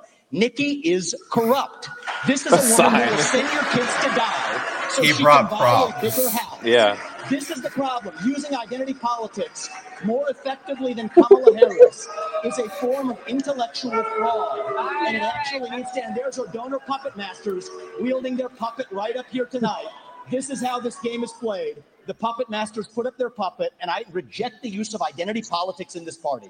It has been a cancer coming from the left, and I'm sick and tired of the double standards the people of this country are too. Having two X chromosomes does not immunize you Okay, from thank you. criticism. Thank you, sir. Thank you. Governor Haley. She said that I have a woman problem.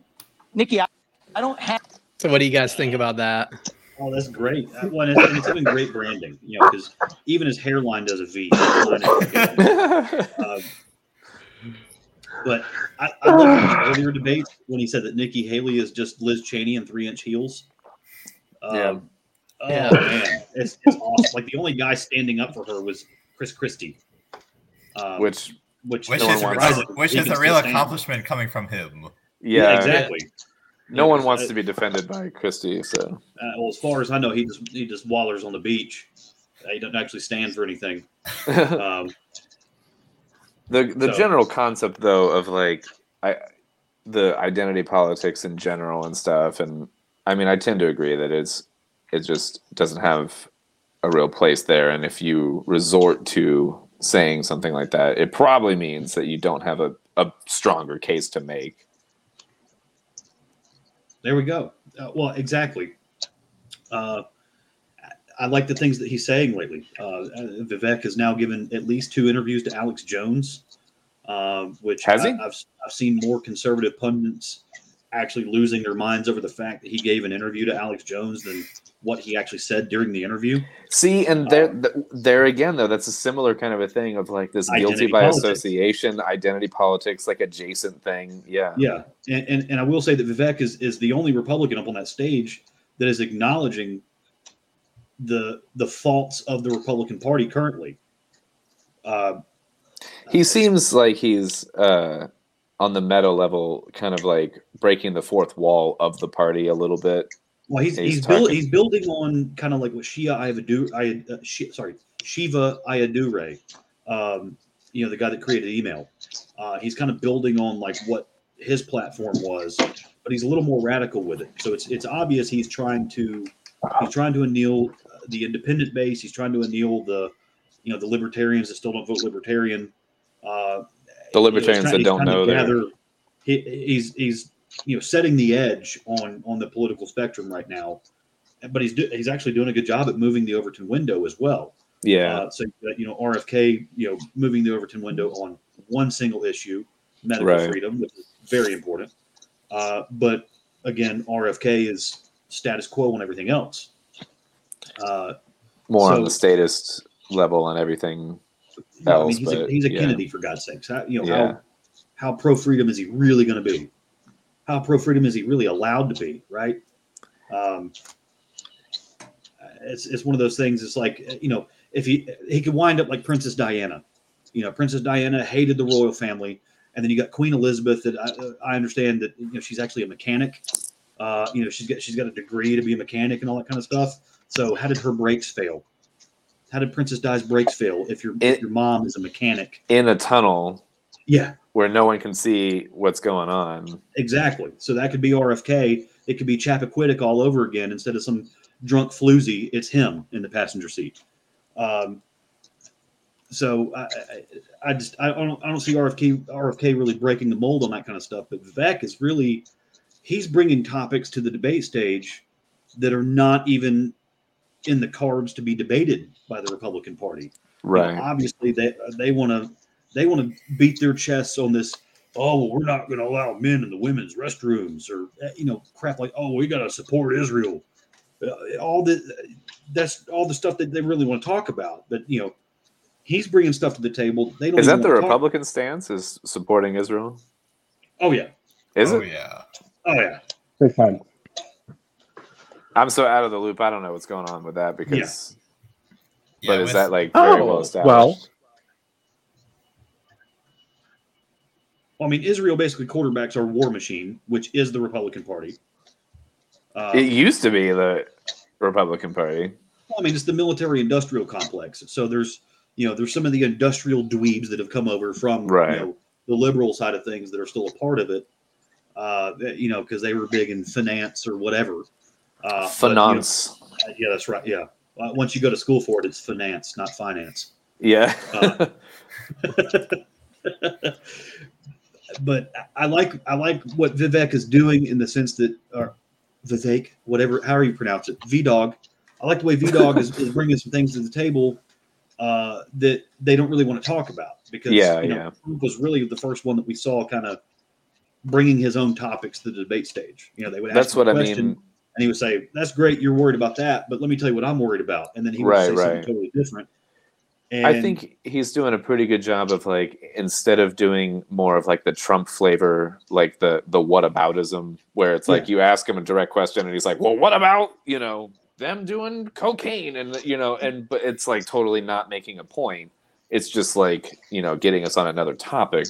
He's doing a little bit more of like a meta level, like fourth wall break of like, okay, but before we talk about that, what about this underlying, you know, seed of corruption thing that is actually taking that question that you're asking and complicating it? Like it's related at least, and it's Right. it's Yeah, it's more Because intelligent. Now, me and the audience have questions for you, Yeah, yeah, Mrs. yeah. Moderator, Right. and for the rest of you. You know, he's doing that kind of thing. He's putting he's putting onus on the candidates and the moderators. And the system Yeah. itself that Yeah. go ahead, Zane. Vivek is, you know, targeting and attacking the, a lot of the same people that Trump did, but it's obvious that that he's a lot smarter Yeah, and yeah. understands the policies a lot better. Yeah. And so, you know, I'm not saying with that, you know, we should all like support Vivek for president, but what I am saying with is with Vivek and RFK both, I think Mhm. what's far more important than whether or not I would personally vote for them is the net effect of their candidacy on the national dialogue, which for both of them has unquestionably been a very positive impact compared to had they not been running. Agreed. Yeah. How are each of them bringing up things and shifting the conversation and sort of affecting the general American like view and zeitgeist and understanding of different things and like what are we even going to call into question and not and what are we going to accept and not? What do you think about all this, John? Oh, Oh. he's gone. That's what he thinks.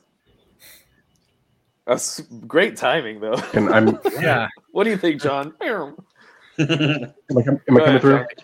Yeah, yeah. you're yeah. back. Okay. Cool. I'm happy. Yeah. Okay. Um, first things first. I did not watch the debate because it's not our party. But Yeah, um, nor did I. a lot of very good shade I'm missing out on by not watching the debate. That was a lot of fun.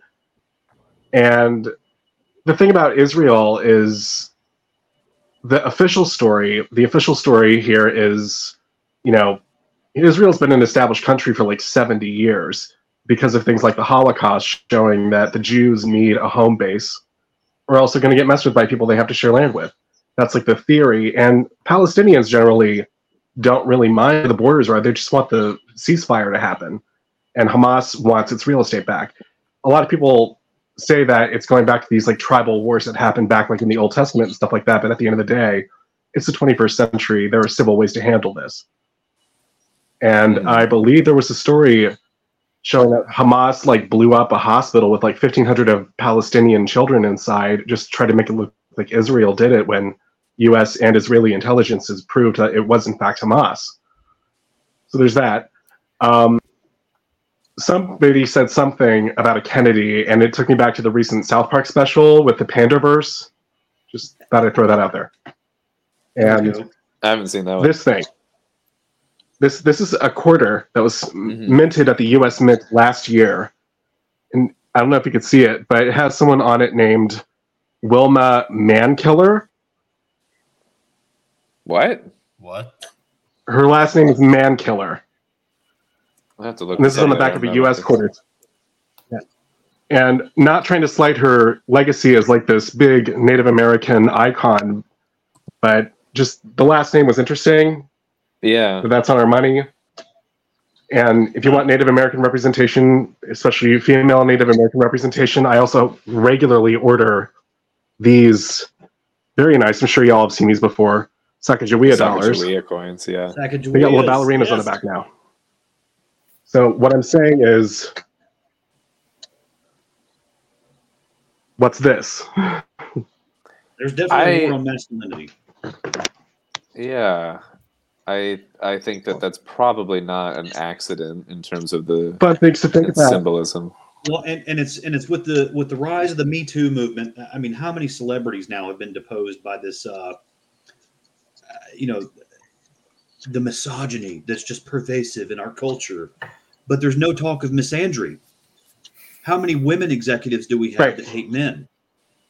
you know, like there, there's there's none there's no reciprocation, and that was why like the Proud Boys were like the closest thing you heard to like men's rights advocates, right? But then like the way they were always brought up was as a joke on any kind of anything of like, oh well, he's a men's rights advocate, whatever the hell that is, you know. It's it's it's definitely worth talking about. Uh, it's it's one of these things like there's there's Yeah. a preponderance of coincidence that you cannot you can't separate. Like it's so statistically impossible for this much coincidence to coincide at the same time that it's just there the only thing that you could logically deduce is that there is a concerted attack on save save i feel like this whole line that you just said is like that you're going to use you could use the same sentence in the 9-11 debate that we're going to have here pretty soon Yeah, there you go. Pretty much, uh, but it's uh, and that's that's one of the things you look at with like the, you know, the Al Aqsa attack. You know, Israel and Palestine. It's there's a lot more at stake here, uh, because you know what what Hamas is using as grounds to launch attacks on Israel is that they're pro-abortion, that they're pro-gay, all this kind of stuff, um, and they're totally not. Uh, you know, because where they come from, they throw gays off of rooftops. But it's also worth noting that Hamas is not welcome in any other Muslim nation. While we're on the Israel Hamas thing, uh, I mean, like even Turkey is like, ew, no, I don't like them. Uh, but you know, as soon as you start messing with them, they're like, hey, quit messing with him. And it's like, well, how about he lives in your basement? And then Turkey's like, uh, no, my basement's full. Actually, it flooded last month. It's got mold in it. Uh, no one wants the guy that like he's he's the drunk uncle that no one wants at any family gathering, mm-hmm. but they want Israel to somehow put up with him being in the backyard. Well, the thing with that is the one country that actually does want them to remain in power is Israel, because it's important to remember that yeah, Hamas is full of a lot of really bad dudes who you know uh, are are, are pretty terrible people who want terrible things. However, the only reason that they're in power in Palestine at all and not you know more moderate political authorities is because Israel keeps giving them a ton of funding because they know that if they have an extremist group in power in Palestine, it makes it easier for them to be like, well, we can't negotiate with these people at all because look how extreme they are. Mm, and there for are lots of speeches by Netanyahu and many other, you know, high-ranking Israeli politicians. Uh, there's a quote specifically from Netanyahu who was um, like, who whoever is in favor of um, I forget what the exact quote was, but it was something to the effect of if you're in favor of not compromising with Palestine, you need to have Hamas remain in power because Mm. that's the best thing optics wise for Israel because they always have It's- somebody to point to to be like, well, these are so unreasonable, we could never negotiate with it's them. like the trump thing for our media where you have this like obstinate you know loud obvious figure to kind of be the scapegoat for things and to be like see this is why we have to you know be opposed to this kind of a thing Well, yeah, and then uh, let's see here. What was it? So the term Palestine didn't even really come about until uh, what was that? I think it was Hadrian. He suppressed a Jewish uprising, and he was so pissed off about the uprising that he named their land Palestina afterwards, which was the Philistines at the time. Mm. Uh, so you know, for you biblical scholars, you know, anybody talking about you know the shibboleth, you know, being able to distinguish the the Philistines from the Gentiles and all that kind of stuff uh, was, um, or the Jews from the Gentiles. You know, the Philistines were among the Gentiles, I think, but they they couldn't properly pronounce the word shibboleth. Uh, so even there was a, th- a whole thing in the Bible with that. That like you know, if you couldn't say the word shibboleth, you So- couldn't get into the lands. another etymology note here Yeah, but it was it was ancient Rome. It was I I believe it was Hadrian. Uh, you know, ancient Rome conquered the Jews, let's say, and named the land Palestina because it was he gave the land to their enemies at that point, uh, just to put a thumb in their eye, and that that's the only claim they have to the land was that oh well a Roman emperor gave it to us, uh, which really you know the modern day Palestinians are just Jordanian refugees from what I understand. Like you know, post World War II, Jordan kicked them out because again, it's the drunk uncle. No one wants their family reunion. Uh, you know, all the Muslim nations are like, "You're pretty weird. Get away from me." And uh, you know, he just kind of set up shop in Israel's backyard, and everyone's like, "Ah, you can't let him leave. You don't really have to give him rights, but you can't let him leave." So So I, I I just found the quote from Netanyahu that I was trying to think of, which is he said when talking to other members of his political party that anyone who wants to thwart the establishment of a Palestinian state needs to support strengthening Hamas. This mm, is part of our strategy to isolate Palestinians in Gaza from Palestinians in Judea and Samaria. Well, and, Right. and there's plenty of news articles uh, that have since been purged from the internet, but they're from, you know, 10, 20 years ago, you know, post 9 11 world. Uh, so obviously, you know, we set up Al Qaeda, right? Al Qaeda literally means the base. It was what the Pentagon named our training compound over there when we sent Tim Osman over there, who was who became Osama bin Laden. Uh, when we radicalized the Mujahideen against the Soviets in the late 70s. Uh, so we created Al Qaeda, but there's evidence that Hamas was actually somewhat created and funded by Israel. You know, it's the whole wag the dog scenario. Like you, that's as, as long as you have surprise a me. constant oppressor on the outside, yeah. if you, what's even better is if you can make them controlled opposition, right? That's the word controlled opposition was literally like on the tip of my tongue there. Yeah, well, it, you know, it's just like what the CIA and uh, it's what they did with the Aryan Brotherhood or any actual white racist organization, like you know, like the Klan. Like it, uh, their big leadership is in Supermax prison. The guys calling the shots nowadays that are actually you know causing race riots or whatever are federal agents that have been implanted in this organization. And you know, if they actually try to arrest each other, they'll find out that they're both federal agents.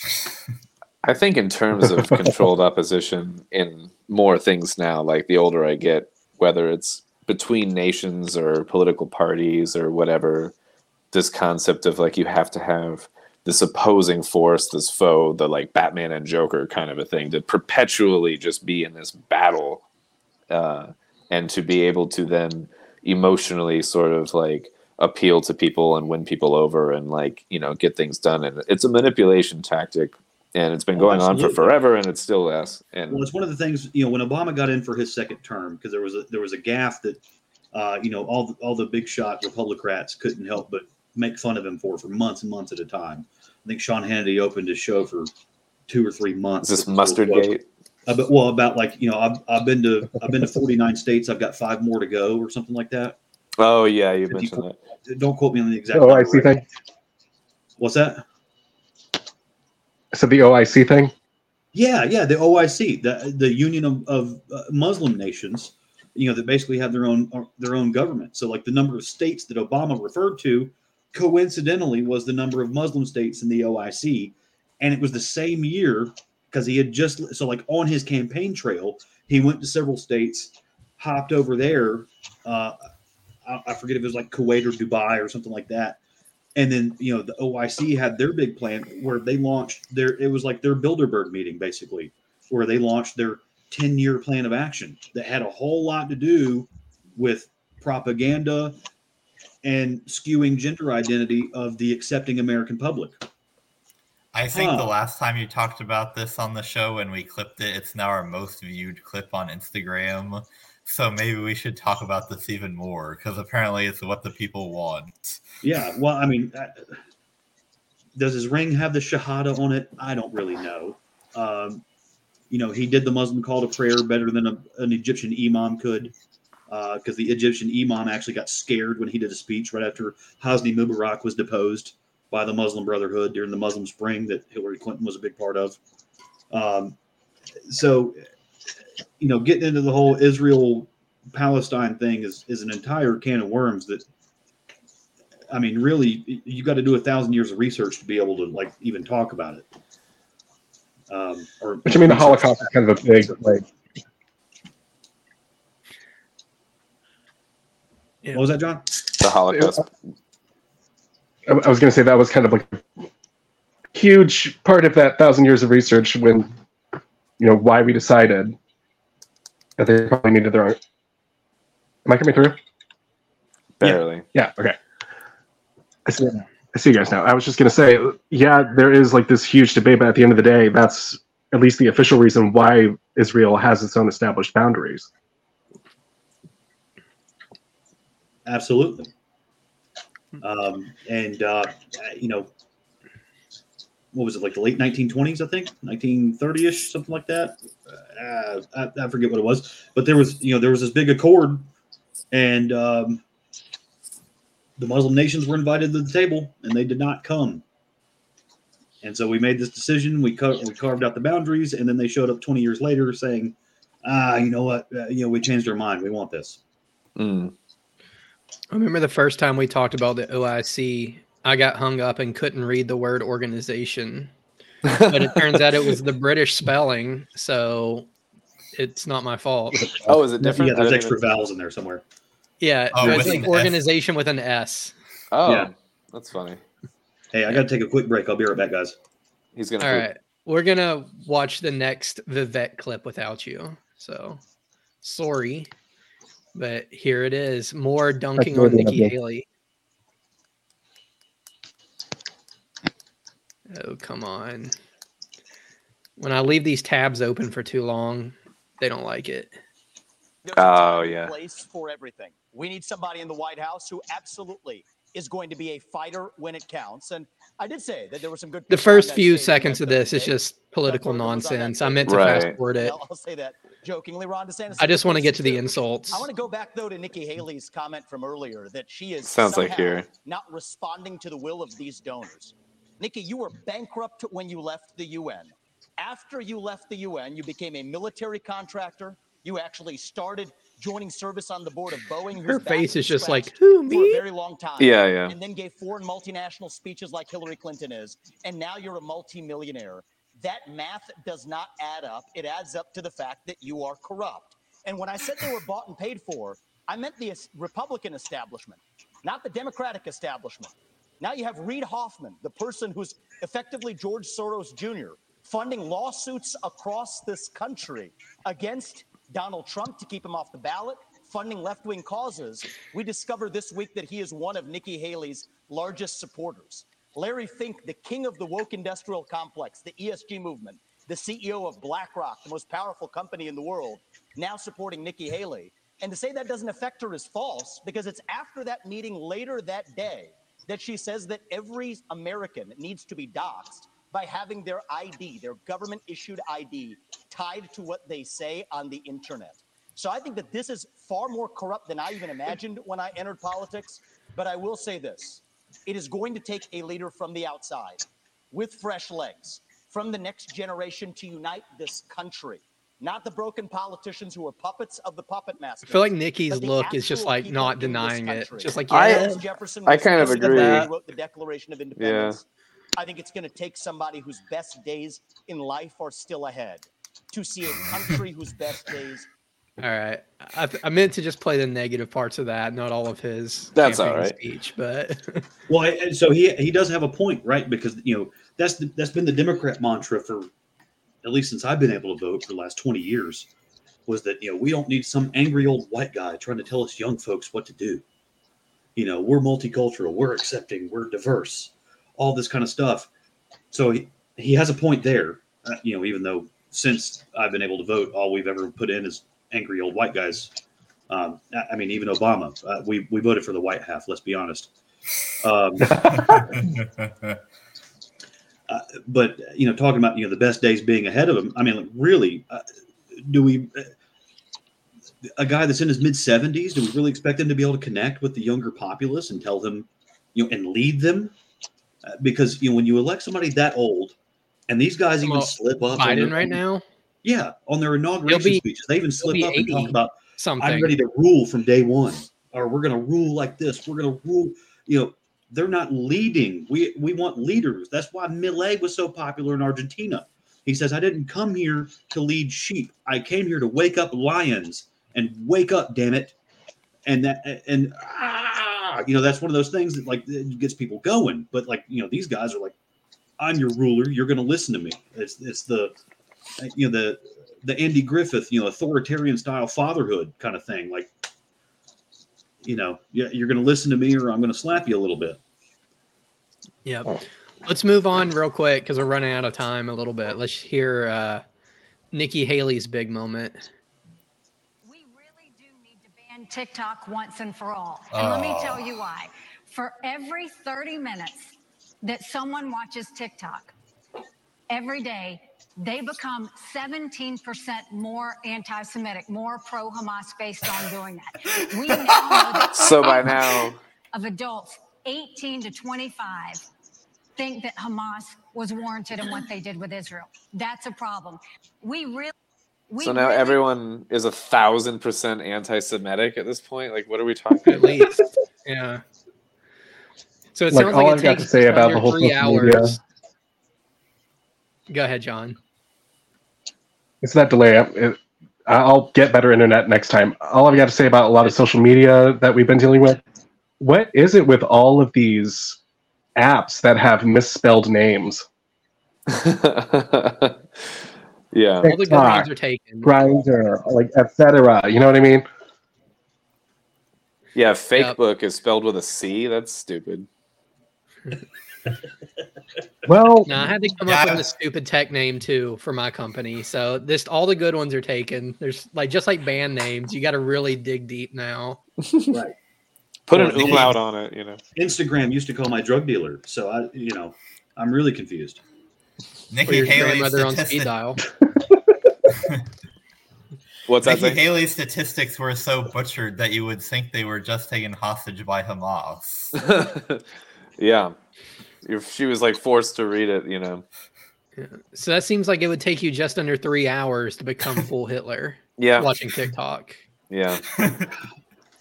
Well, I mean, uh, pay attention to you know TikTok is, uh, and I- I don't want to sound too much like my dad here, but you know TikTok is a Chinese app. Uh, Right. so, you know, right. Pay attention to the major players involved in this stuff. Um, You don't need to fully defend TikTok by also calling out Nikki Haley's statement as being ridiculous, though. You know what I mean? Like these are, you know, not Right. mutually exclusive things or whatever. But I'm but- saying, you know, con- consider the medium as well as the source. Um, it's it's one of those things that you know there are certain apps that are that are there to well you know most of the social media apps are there to first and foremost sell ads. addict you. Yeah, Yeah, but then, so that you spend and, time addict and- you otherwise. You know, like Yeah. the infinite scroll. That was one of the things that I mean. There's plenty of documentaries that you can watch. Yeah. Uh, but you know, Sean Parker, you know, the Napster guy, Yeah. Yeah. uh, which you know is not Justin Timberlake. It's, it's an actual Right. person. Yeah. Um, he left the Facebook board after the Infinite Scroll came out because he knew it was just for addiction. Yeah. Because like what they used at their board meeting to justify the Infinite Scroll was the serotonin hit that you got Mhm. when you like when you scrolled down and it loaded a whole new page. And then all the people that are like the higher ups at the company don't let their kids use it. You know what Oh I mean? yeah. Oh yeah. Well, Well, that's and, one thing uh, Vivek keeps hitting Nikki Haley on is that her uh, daughter uses it. Her daughter's like 25. I mean, she can make her own decisions. Yeah. But I mean, I guess well, that is hey, a little she- she's got a hypocritical fully if your mom frontal is the, lobe, she's fair game, yeah. right? I mean, it's One of the things classic I'd heard about the uh, Infinite Scroll too was that they had tried to emulate um, slot machines. Like Uh-huh, you sure. do the pull and get new results, just like hmm Twitter, Facebook, whatever. You pull down. It's been I made know the it's true, comparison. but I'm oh, here for sure. it. Yeah. I mean, Yeah. uh, B.F. Skinner, uh, you know, uh, he pioneered operant conditioning. What the early 1900s. Uh, so I mean, uh, the the science underlying this stuff is not new. I mean, that's why big major Fortune 100 companies that bring on major psychologists like Edward Bernays, Sigmund Freud's nephew. You know, he put out a lot of the ad campaigns of the early 1900s. That is some of the most unhealthy crap you've ever seen. Uh, like Crisco, for instance, it was like machine grease for submarines from World War One. They couldn't do anything with it. They literally paid the American Heart Association twenty something thousand dollars to put out an, a, a newspaper article saying that it was heart healthy alternative to animal fats. Listerine. And then here we Was- are, hundred years later, we're still eating Crisco, and like it's yeah. it's freaking submarine machine grease, y'all. Stop eating the crap. I can't eat it anymore. I, I a recipe like called for for like some certain cookie or something like that, and I had the Taco Bell problem for days. Like I can't. My body doesn't process it. It doesn't work. Yeah, And Listerine was initially um, made to be a floor sanitizer, and they couldn't sell it as that. So then they basically repackaged it and remarketed it and was like, "Put it in your mouth," and like, "Don't swallow, but put it in your mouth." Like, Oh yeah, there you go. Well, and, and then, you know, bacon and eggs is is a you know a heart healthy breakfast because nobody was buying pork bellies in the early 1900s. It was Well, that's some propaganda that I can really get behind. Uh, yeah, I'm okay with that one. Uh, Ron but I mean, Swanson in me is fine with that. I one. think part of this problem too is people confusing the role of government with the role of parents because everybody who is getting really upset at, about like oh children are getting addicted to TikTok we need the government to ban it no we don't need the government to ban it Yeah. you need to be a better parent yeah, Well, yeah, you know, because the big push when I was in Thank high you. school was to ban was to ban the uh, anarchy cookbook, right? Oh yeah. And, and, you know that was that was all the parents were talking about at, at the uh, the school board meetings. Oh, we got to ban the anarchy. I cookbook. had a Well, the a next thing I know, all of my out, friends yeah. are making, you know, they're filling tennis balls with whitehead matches. Uh, to like, oh, let's see if we can make napalm. Yeah, maybe I can break into a vending machine. Napalm is. uh I thought it was equal parts gasoline and orange juice concentrate was napalm, but Well, yeah, Styrofoam. or was that Agent Orange? Maybe that I don't but the, remember. the strike I anywhere don't know. matches, you can you can cut off all the match heads and put them in a tennis ball and slam it on the ground, and it's Yeah. It'll blow up or whatever. Yeah, kaboom. Yeah. yeah of course. But now you not can just watch that on YouTube. You don't have to actually do it. Well, sure, but Anarchy Cookbook gave you a bunch of how tos, you know, about Yeah. like, uh, hey, you know, metal washers, uh, arcade Also vending some machines, fake accept those as ones. quarters. Like they tried to uh, say banana peels were some sort of drug. But yeah, you got to put nutmeg. that on one didn't pan out. Well, the nutmeg is the drug then, but Yeah, Nutmeg, actually, I've not done this, but like if you eat enough of it, apparently, yeah, you can get high on it. But apparently it's very unpleasant. I'm, I'm never gonna do why that I've not either, done but- Yeah, yeah. Yeah. I tried. It's not worth it. What's Every that, John? time John speaks, I can't I can't hear the first Yeah, time he speaks, it but then the takes like second, a second. time, yeah. Yeah. Oh, I said It's like the first one's It's not worth it. See, and then it comes clear the second time. Mhm. Like, yeah, yeah, exactly. It's so funny. So, what are your thoughts on all of this banning TikTok and kids being addicted to it? What do you think? But you know, I liked what Zane said about how you need to put your children in their place and stop bringing the legislature into it because it's ridiculous. It's like what we saw with the drag bans in the past year. You know, we, don't get Yeah. mad at drag queens doing their job. Don't bring your kids to bars, Oliver Twist. Like, what is this about? yeah. Was that in? So I live in Tennessee, but I think this happened right before I moved here. But was it Tennessee that banned drag or something like that? Or I don't know. I was in the middle of a move and I heard about this. Tennessee at was that sort of point, like the but- hub. yeah. Tennessee. then- What? Then, meanwhile, here in Georgia, you got the city of East Point that um, you go in their zoning office, right? You, you want you want some zoning information on a piece of property.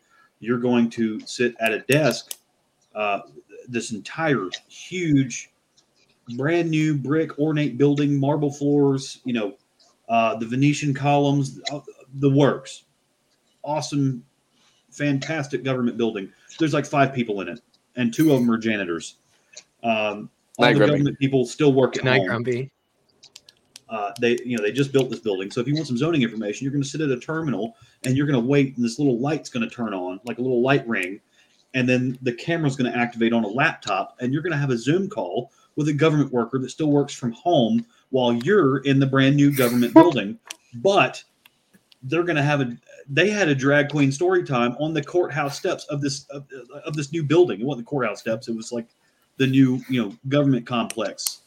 Uh, yeah, they they had a they had a drag show on the doorstep of this thing on a weekend one time, and it's like your own people don't even work here, but you're letting. That didn't make sense to me. Like it was just like you're just trying to piss people off at that point. Hmm. Um, and, and you know, quite To honestly, anybody awareness. attention is already pissed because you're not inhabiting your own building that we built for you. Yeah, uh, I- that's like I think a key point of that is like the taxpayer money building that's way more than it needs to be, and then doesn't even. You could just do it. You could do it from home if the employee is at home zooming. You could zoom from home. You don't need to be there. Like Yeah. And, and you know the whole thing about you know the, the, the drag show on on the doorstep of the place. I can really care less about that. If it's after business hours, whatever. Because at that point, like you know, it, it, it's your job to find ways to reduce your expenses. So if someone wants to help pay the rent, someone wants to help keep the lights on, and and it's not causing anybody direct physical harm, whatever. Yeah. You know, because you have to advertise whatever it is ahead of time, so you know what you're getting into, and you know if you don't want to see that crap, don't go around that building. Yeah, I agree in general. Just like across the board, if you don't want it, don't buy it. If you don't want it, don't do it. And if you don't want your kids doing it, don't let them do it. Like whether it's a video game or drag show or whatever. But it doesn't Yeah. mean that we shouldn't be allowed to do it as consenting fucking adults. And in America, you know, There it's you insane. Uh, You know, just keep the kids out of it. But uh, you know, and again, hey, I'll, I'll give you guys a little spoiler here. Libertarian movie review. Uh, the movie Wish. So if you're going to look at this through a religious lens, you're not going to like it because there's you know there's some witchcraft and stuff involved in that. But if you can sift through that, if you can get through that lens, there is there is some big overtones that's being pushed to the kids right now, and I like this part of it uh, for this movie in particular. It's don't look to the government to fulfill your wishes. You're Hmm. fully capable if you believe in yourself and you have a support network of people that you support and they support you, and you guys unite on on issues. You can achieve anything Okay. you know, That's the sky cool. is the limit. That's that's the overarching theme that I got from that movie. Um, I, t- I took my seven year old to see it last weekend. We loved it. Uh, you know, we laughed. It was a good time. Um, like I said, if you're going to look through it, you know, from uh, a, a religious ideological lens, there's going to be some witchcraft stuff that, like, you know, if you really don't like Harry Potter, you're not going to like the stuff either. hmm Um, but otherwise, you know, if you can see through that, you know, and you like that movie Sea Beast and stuff like that, then have at it because it's it's got some uh, believe in yourself anti-government themes to it. Nice. If All you guys- we're you over mentioned Harry. Potter. Do you guys know that Nicholas Flamel is a real person? Oh, No, go I, ahead. I was just going to say real fast. Yeah, Nicholas Flamel was a real person. Nicholas Flamel. If you don't know, yeah, Nicholas Flamel was a real person. He was like a, I think, like a Franciscan monk in the Middle Ages. Oh, So if you're into that franchise, that might be something you might be, you might benefit from knowing. Okay, I'll look into that. nice. All right, so I'm not trying to cut anybody off, but let's just we'll go ahead since we're a little over time. And I Yeah, no, it's usually- later than I realized. Yeah. Yeah, it's usually Jake that's really like driving us to be on time. So we're the And- late night crew. You're not even yeah. uh, keeping score during trivia, so you're not gonna you're not gonna know the time. Like, I, I can't do math or tell time, but anyway, let's go on to this next video. This is one that Jake actually sent us, so we would be watching this tonight with or without him. Um, and here it is. That German high school students learn about US propaganda in their English courses in high school? Recently, a follower asked to send me a textbook that they use in German 11th to 13th grade English courses to study US propaganda. So, like in the United States, where we study German World War II propaganda, in Germany, they're studying current US propaganda. They cover everything from US exceptionalism to the American dream, and they show German students how US citizens have been led to have a lack of self critical awareness to how their ideals have failed. I didn't want to believe it at first, but if you Google the name of the textbook and the word Abitur, which is the final stage of German high school, it returns all kinds of study guides and notes. And what really shook me is that on one of these study guides, it says, the US has become a wasteful consumer society of lonely individuals. So, if you've ever wondered how some people outside of the US view the US, I mean, This this feels to There me like some German propaganda about U.S. propaganda. Not saying that all of what they're saying about the U.S. is wrong, because I'm sure there are, there are elements of truth to it. But the, if you can't see that as the propaganda that that is, you've got another thing coming. I Well, think and, it's and, and we're lonely because we've gone 80 years without stacking German bodies. So you, know, I- you guys want to keep buying into that narrative. I keep uh, pushing. that threw me off. I was like going to say something, and then I wasn't prepared for that one. But um, no, it's fine. Um, I think it's just funny that like every country has a propaganda textbook that demonstrates Hmm. how and it looks and what it is via another country, never your own. Like what fucking country? Name a country or show me in a textbook where they go like, "Here's our own propaganda," and it's like the fucking in our country. We would have like a this is propaganda in Germany in World War II, and it's like we just fucking stood and did the Pledge of Allegiance before this fucking we opened this book. You cunt. That's There we propaganda. There we go. Which, which the Pledge of Allegiance is a communist ritual, people. I'm not saying you shouldn't pledge allegiance to the United States Constitution. I'm not saying you should or shouldn't. but I'm I'm saying- saying you should the- not pledge. Say I'm saying you should not say the Pledge of Allegiance. I mean, I didn't. I got to a point in school where I thought it was weird and creepy, and I didn't. flag ideology is a communist notion. Yeah, in general, being forced to stand and say the fucking Pledge of Allegiance in general, whether you good or bad, it is propaganda though. Like it is promoting an idea. It is ritualistically or just even if it's just psychologically just like through repetitive nature just Well, pounding di- it into you like just di- dissect the pledge, right? Like where in the so our founding document, our founding principles, the Constitution. None of that's mentioned in the Pledge of Allegiance. It's all about a flag, yeah yeah it's the country for which it stands. which that feels like it, that could be you know different today than it was in 30 years ago or 30 years from now you know what i mean like You it's know, all so- very just malleable Yes, but the, you know, the latter part of it, you know, the one nation under God, you know, indivisible. Everyone, oh yeah, cool. But like, hold up, why am I pledging to a flag here? You And know, that, indivisible, the really? joke is that you know, Skycloth demands promises. Uh, it's essentially a secular creed. Like I don't know, Stephen, what denomination of church you go to, but there are certain denominations that will like every Sunday during the worship service say either the Nicene Creed or the Apostles' Creed, just as a confession of what we believe. The Pledge of Allegiance is that, but it's not for God. It's about a state. Which once Under you God. realize that, I don't think that you should say it. yeah Well, when I was growing up, we had to in like kindergarten, first grade, I had to do the pledge to the American flag and then And to the then- Christian flag too. oh what Yeah, which was weird because it was another pledge to a flag and like it did not feel right. And then when I went into public school in Georgia, we pledged the US flag and the Georgia flag. oh this wasn't a public school the first one wasn't. No, the first Okay, one was that- a Christian school, but that makes more sense i guess yeah did still you I find pledging to flags weird regardless. Oh, I, I agree. I found it really we- at a young age. I was like, this feels like kind of chanty and weird and creepy. And I I did the. I think I've said this on this show before, where like I would stand with everybody, so I didn't want to like call too much attention Yeah. to myself because I got fucking bullied enough, you know. Uh, but I wouldn't say it. I would just do the motion, and then. But in my mind, I was like, I'm not gonna say it. You know what I mean? Like it was like that was my little eight year old fuck you. Was like I'm gonna stand, but not say it. You know. Did you guys do in do the you think? '90s? Did Did you guys go to school in the '90s? Everybody, or what- or Steven, were you a little before this, or no? You were in like high school in the '90s, I, right? I was born in '85, man. So yeah, I mean '90s. I was what was it? Elementary, middle. Yeah, yeah, yeah. So you're yeah, you're right there in the same. Did you guys have like this little video that would like follow the pledge sometimes? Like, did you have this thing that was like the "I'm proud to be an American" song thing? What my school the- did a second round in one of my schools. We would do that at like football games and stuff. Okay, You know, like you would you would hear Lee Greenwood in the background sometimes.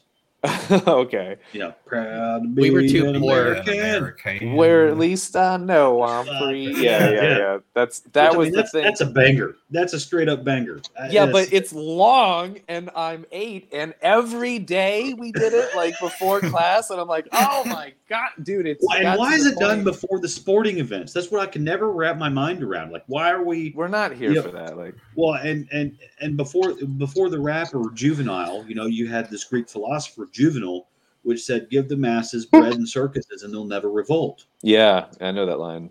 Yeah. So that that's that's the whole purpose for why you see Which- the, the national anthem and the flag pledging. Now it's Doritos and NFL, but it's the It's our bread thing, and circuses. Don't pay Yeah. attention to money laundering, child trafficking, drug Right. trafficking. Don't pay Yeah. attention to that. Don't look at the Bohemian Grove. Stay out of there. the right team. Yeah, Yeah. Don't pay attention Yeah. to 9/11 or Epstein Island or Bohemian Grove or you fucking you watch NFL and you shut the hell up and you stand That's for the right. pledge. Like, yeah, Yeah. It's I another. think- it's a secular religion. So just like you might Yeah. pray before a sports game, they're doing their pledge to the state and to the flag. So, Yeah. Absolutely. but Yeah. what do you think about all this, John? Pledging to fabric and whatever else. like I think it's, it's really important to love where you live, and I think it's nice to be able to express that every now and then. I would like to make sure that we're not completely indoctrinating, that we're not brainwashing people. yeah, Um, with stuff like that. Some people have said that you know school shootings didn't happen as often when we had public prayer, and I feel like some of this stuff does serve a purpose. It's kind of wishy-washy with me. Having I'm- having I'm- I'm something open to someone like an invitation to do it is one thing, but expecting someone and trying to like establishing like a norm to do it. And if you don't do it, you're you're the outcast, you're the weird one, and you're ridiculed or whatever. Like that's a different thing than being like, hey, if you would like, we're gonna do this thing over here in the park or whatever. That's fine. I don't care about that. Like, Well, yeah, some of I'm that glad- is gonna I- I'm be- because uh, from a psychological, just, I just always think about it- it- that. it's episode good. Sorry, go ahead. this is really awkward because of the delay in my phone. I swear I'm gonna get better internet. I That's always okay. go to that episode of Boy Meets World where Topanga sits out the pledge. mm, I remember that. I don't one. remember that. No. Boy meets I world. have it no, all- Was it the pledge on my server. prayer? I'm gonna watch that. Pledge. Yeah, but you mentioned um, loving where you live, which I, I think that that is really important. Yes. Uh, obvi- obviously, second, geogra- geographic. Lo- oh, sorry. What? Oh, were you? I just still had to throw in. No, no, no. I just had to throw in that that makes Topanga better. And like anybody who grew up in the '90s already loved Topanga. So sorry, I had to interrupt Zane to throw in that. that Yeah, so obviously geographic locations and like communities and cultures need not be synonymous with the state. But this is why I actually really like the US the America's national anthem. Because if you think about what the Star Spangled Banner is about, it's about a secessionist movement and essentially about like the good qualities of a group of people. It's like the exact opposite of the Pledge of Allegiance in my Yeah, opinion, and I really like that. It's very different. It also was written by a Brit. Francis Scott Key was he, he was a French prisoner. Oh, French. Okay, yeah. Yeah. Which Uh, I don't know if that matters if the meaning I think is there. I think but- America the Beautiful should be our national anthem, quite honestly. But you know, all right, Yeah. let's That's a nice move on selection. to the the one funny one we have for the night. Although the German one was supposed to be a little funny, and we ripped it apart anyway. We yeah, I feel like I get the funny in it, but like the way that we are and we're drinking too much and we just like went on a tangent with it. But we're just hyper literal. but- yeah, I mean, for, for for all my criticisms of the U.S., what I can't stand even more is people from other countries criticizing the U.S. for dumb stuff. Because everything that's wrong about the U.S., I'm sure, is wrong about Germany, but even more so. well, I, so I, I love um, you know if we're gonna get on the comedy kick. So Shane Shane Gillis is like one of the up and coming comics right now, even though he's been in comedy for well over ten years. Um, his one of his latest stand-ups that's one of the things he talks about is like you know america's number one he's like you know i fly into another country uh you know and i land at the airport and i start laughing. I'm like is this it? Is this it really? Uh you know this is all you guys got? Oh, awesome. We're number one. He goes by the way is have you ever gone to another country and reminded them that we're number one? He's like they lose their minds. They hate it. They, no, they love that. Yeah, that's why. To Zane's point, that's like why I had kind of called out that it seems like every country that has like a state run education they all point out another nation's flaws or something but not their own and i wish that we could honestly like what's the harm in being like hey like here's this one thing that we do or did or whatever that like is defined as this or like looks like this or isn't you know whatever like a good idea because of x like Right. Well, eh, you know, but I, growing up, eh, you know, and obviously this is anecdotal. You know, this is just my life, my little myopic window of how I've experienced the world. I've come in contact with foreign exchange students from Germany, Japan, Mexico, and Canada in Fayette County, Georgia, you know, mm-hmm. in the 90s. And they came over here. They all had multiple marketable skills. They spoke multiple languages. They played some kind of instrument. They were either they were either into like auto mechanics or architecture or landscaping or you know some kind of manipulative with their hands. They were good with that. And like all we had was like I can talk trash at a hockey game. Uh huh. You know, I go see the Atlanta Knights at the Omni, and I can talk trash with the best of them. That was about all we had. And now we're all influencers. South Park and stuff like. Yeah. By the way, I've heard chants of USA in other countries before. I think I heard one in Japan and one in Argentina when I was In a there. good way? Like people are just goofing and they're doing it to be ironic, but it's just it throws you for a loop to be That's like, pretty "All funny, these actually." Japanese people are chanting USA. That All is right, pretty here the funny video for the night. It's called "Guidance Counselors in the '90s Being Wrong About Everything." Oh God. Video games is not a job. I know, I know you like playing video games. I've talked to you about that. That is not a job. So what? You're just going to be a professional video game player? You win the video game awards? Let me guess. You get signed to a video game team, huh? You know, a journalist. That's a good job. Posting photos of yourself half naked or heaven forbid naked on the internet is not a job, Becky. I hear you're selling nude photos to some of the boys in schools. That is not a job. Okay, get into one of these I schools. actually agree with Five hundred grand minimum. We were going to get a bachelor of arts degree, and there's going to be possibilities for you in that job market. Now, listen, I know that you like to spend your time dancing, okay? But we need to think about your future here, and you are not going to get rich being a mediocre dancer. Keep it up with this dancing stuff. You're going to be working at McDonald's cashier. Now, that's a job that'll never go away. You flunked the test to sit around in the cafeteria. And I got to be honest with you, you and four of your friends sitting around talking about nothing is not a job, okay? You thought about being a police officer. Now, this is a respected position. Everyone Oh, respects. no. Looked at with reverence. What's this I hear about you getting kicked out of the mall and filming it? If you want to make money in the financial sector, you need an MBA. There's no other way to do it. You want to get a social science degree from a good university. Now, it's going to cost, this is worth every penny, okay? And watching other people play video games while you comment on it is definitely not a job. Journalism will never go away, okay? Wow. Hey, by the way, that's that's Robert Kiyosaki's book, Rich Dad Poor Dad, in two minutes condensed. If you actually watch the video, Oh yeah. I like I like that guy. yeah, those My those are his two sorry. dads talking to him throughout his adolescence in his entirety in two minutes. So if you want Yeah. to save yourself 250 pages, just watch that video. I've seen some clips of him talking. I get the sense that his book is basically a long version of that. Like, yeah. Yeah, I, I mean, there, there, there's there's some nuance here and there, uh, but yeah, it, it, it's basically that because it's so all, all the the video excerpts with the with the captions. Mm-hmm. That's his poor dad. Yeah, yeah.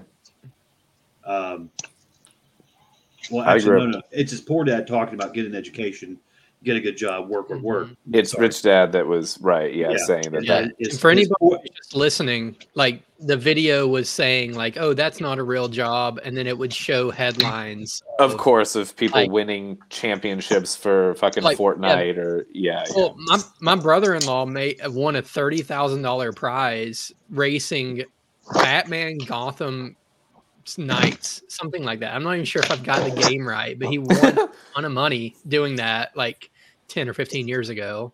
I won. and then a there ton were other ones just- like, yeah, I was like gonna make there it was- there. Never mind. I want to hear it. Go ahead. No, no. It was gonna be an OnlyFans joke about peeing on my own feet. We'll move on. Well, it's fine. I was about to go to OnlyFans. It showed like The- OnlyFans, people making a lot of uh, money.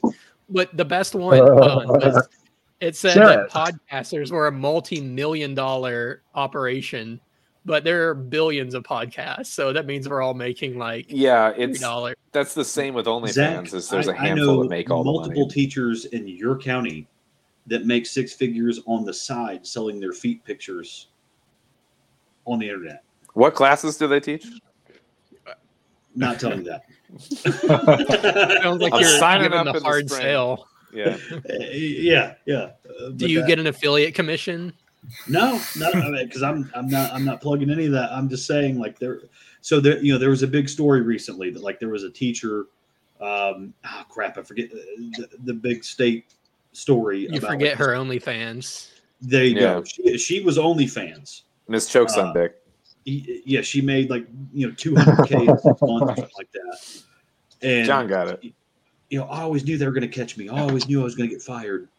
You know, and then everyone's like, "Well, you know, why, Why would you did get fired? do it?" Well, because she knew if it became a news story. Now she's got two million followers. Just do the math on that. Like, why would Yeah. I ever have to teach again? Exactly. I don't understand why you you would get fired though, just because that's your side gig. I don't. Why do we care? It's uh, People don't like porn stars teaching their kids. Yeah. There you go. But what if you're a fucking good teacher and you got Which- hot feet? Hey, I don't know. When like- I was in high school, there was a Mrs. Frazier that was dating Ryan Klesko at the time. Not she was a phenomenal English teacher, by the way. Okay, stressed and unstressed syllables. I never would have got it unless she was teaching me. But uh, there were topics that um, it was very hard to focus because it was like I can see why current MLB star Ryan Klesko is dating you.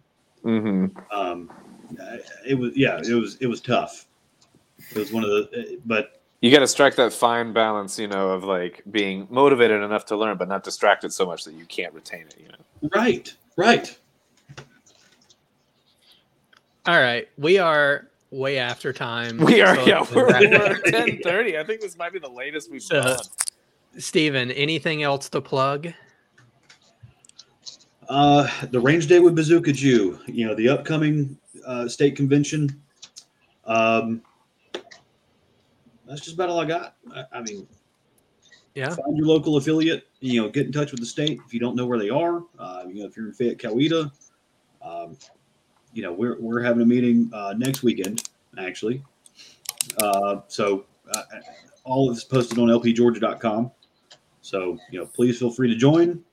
Um, I understand it's uh, being part of the Libertarian Party is like herding cats. Part of your individualistic identity is not being a part of a team uh, because you you know we are the counterculture. But I also want you to understand that for us to have ballot access and for us to have viable candidates on the ballot for you to vote for to be counterculture, we do need some money, and that comes from Selling Oh. pictures of your feet. Oh, that's right. Well, yeah. Sell pictures of your feet and share it with us. Whatever you want to, however you want to acquire the money is none of our business. Um, yeah, you know, we don't long care. as you transmit it through legal means. Eh, All right, Zane, what do you got going on? Uh, nothing. Nothing. I'm about to go to bed. That's what I've got going on. Sweet. All right, and then Alden. I mean, my night's just starting, but nothing, Anything to nothing plug libertarian or- focused. No. No, No. Anything at all? All right. No. All right, John, close us out. Tell us about yourself, anywhere we can find you, or if we shouldn't find you, let us know. Serenade us to bed. No, I'm looking at a posting from Jake Green now who says, who says I'm proud of Divide and Dominate, available on Amazon, Odysee, Oh, and. Peaceful Sea Network. Mhm. Uh, I saw Yeah, I've Divide and. Dominate. It's very well done. Mhm. I definitely recommend that. And uh, As do we. I think I'm Yep. good. Cool. Yeah, I meant to ask Zane earlier if he had any other libertarian movie recommendations at all, but I completely forgot. Even after I told you I would do it, but yeah, uh, Peaceful Sea Productions, Divide and Dominate. How the powerful still more power. Is that right? Yes, sir. got it. Boom. Go check that out. Anyway, that is it for us tonight. Join us next week where I will probably make Steven host this whole thing. Threaten me with a good time. Yeah. Now I got to go find the ending and click it. Boom. Thanks. Cheers. See you guys. Now,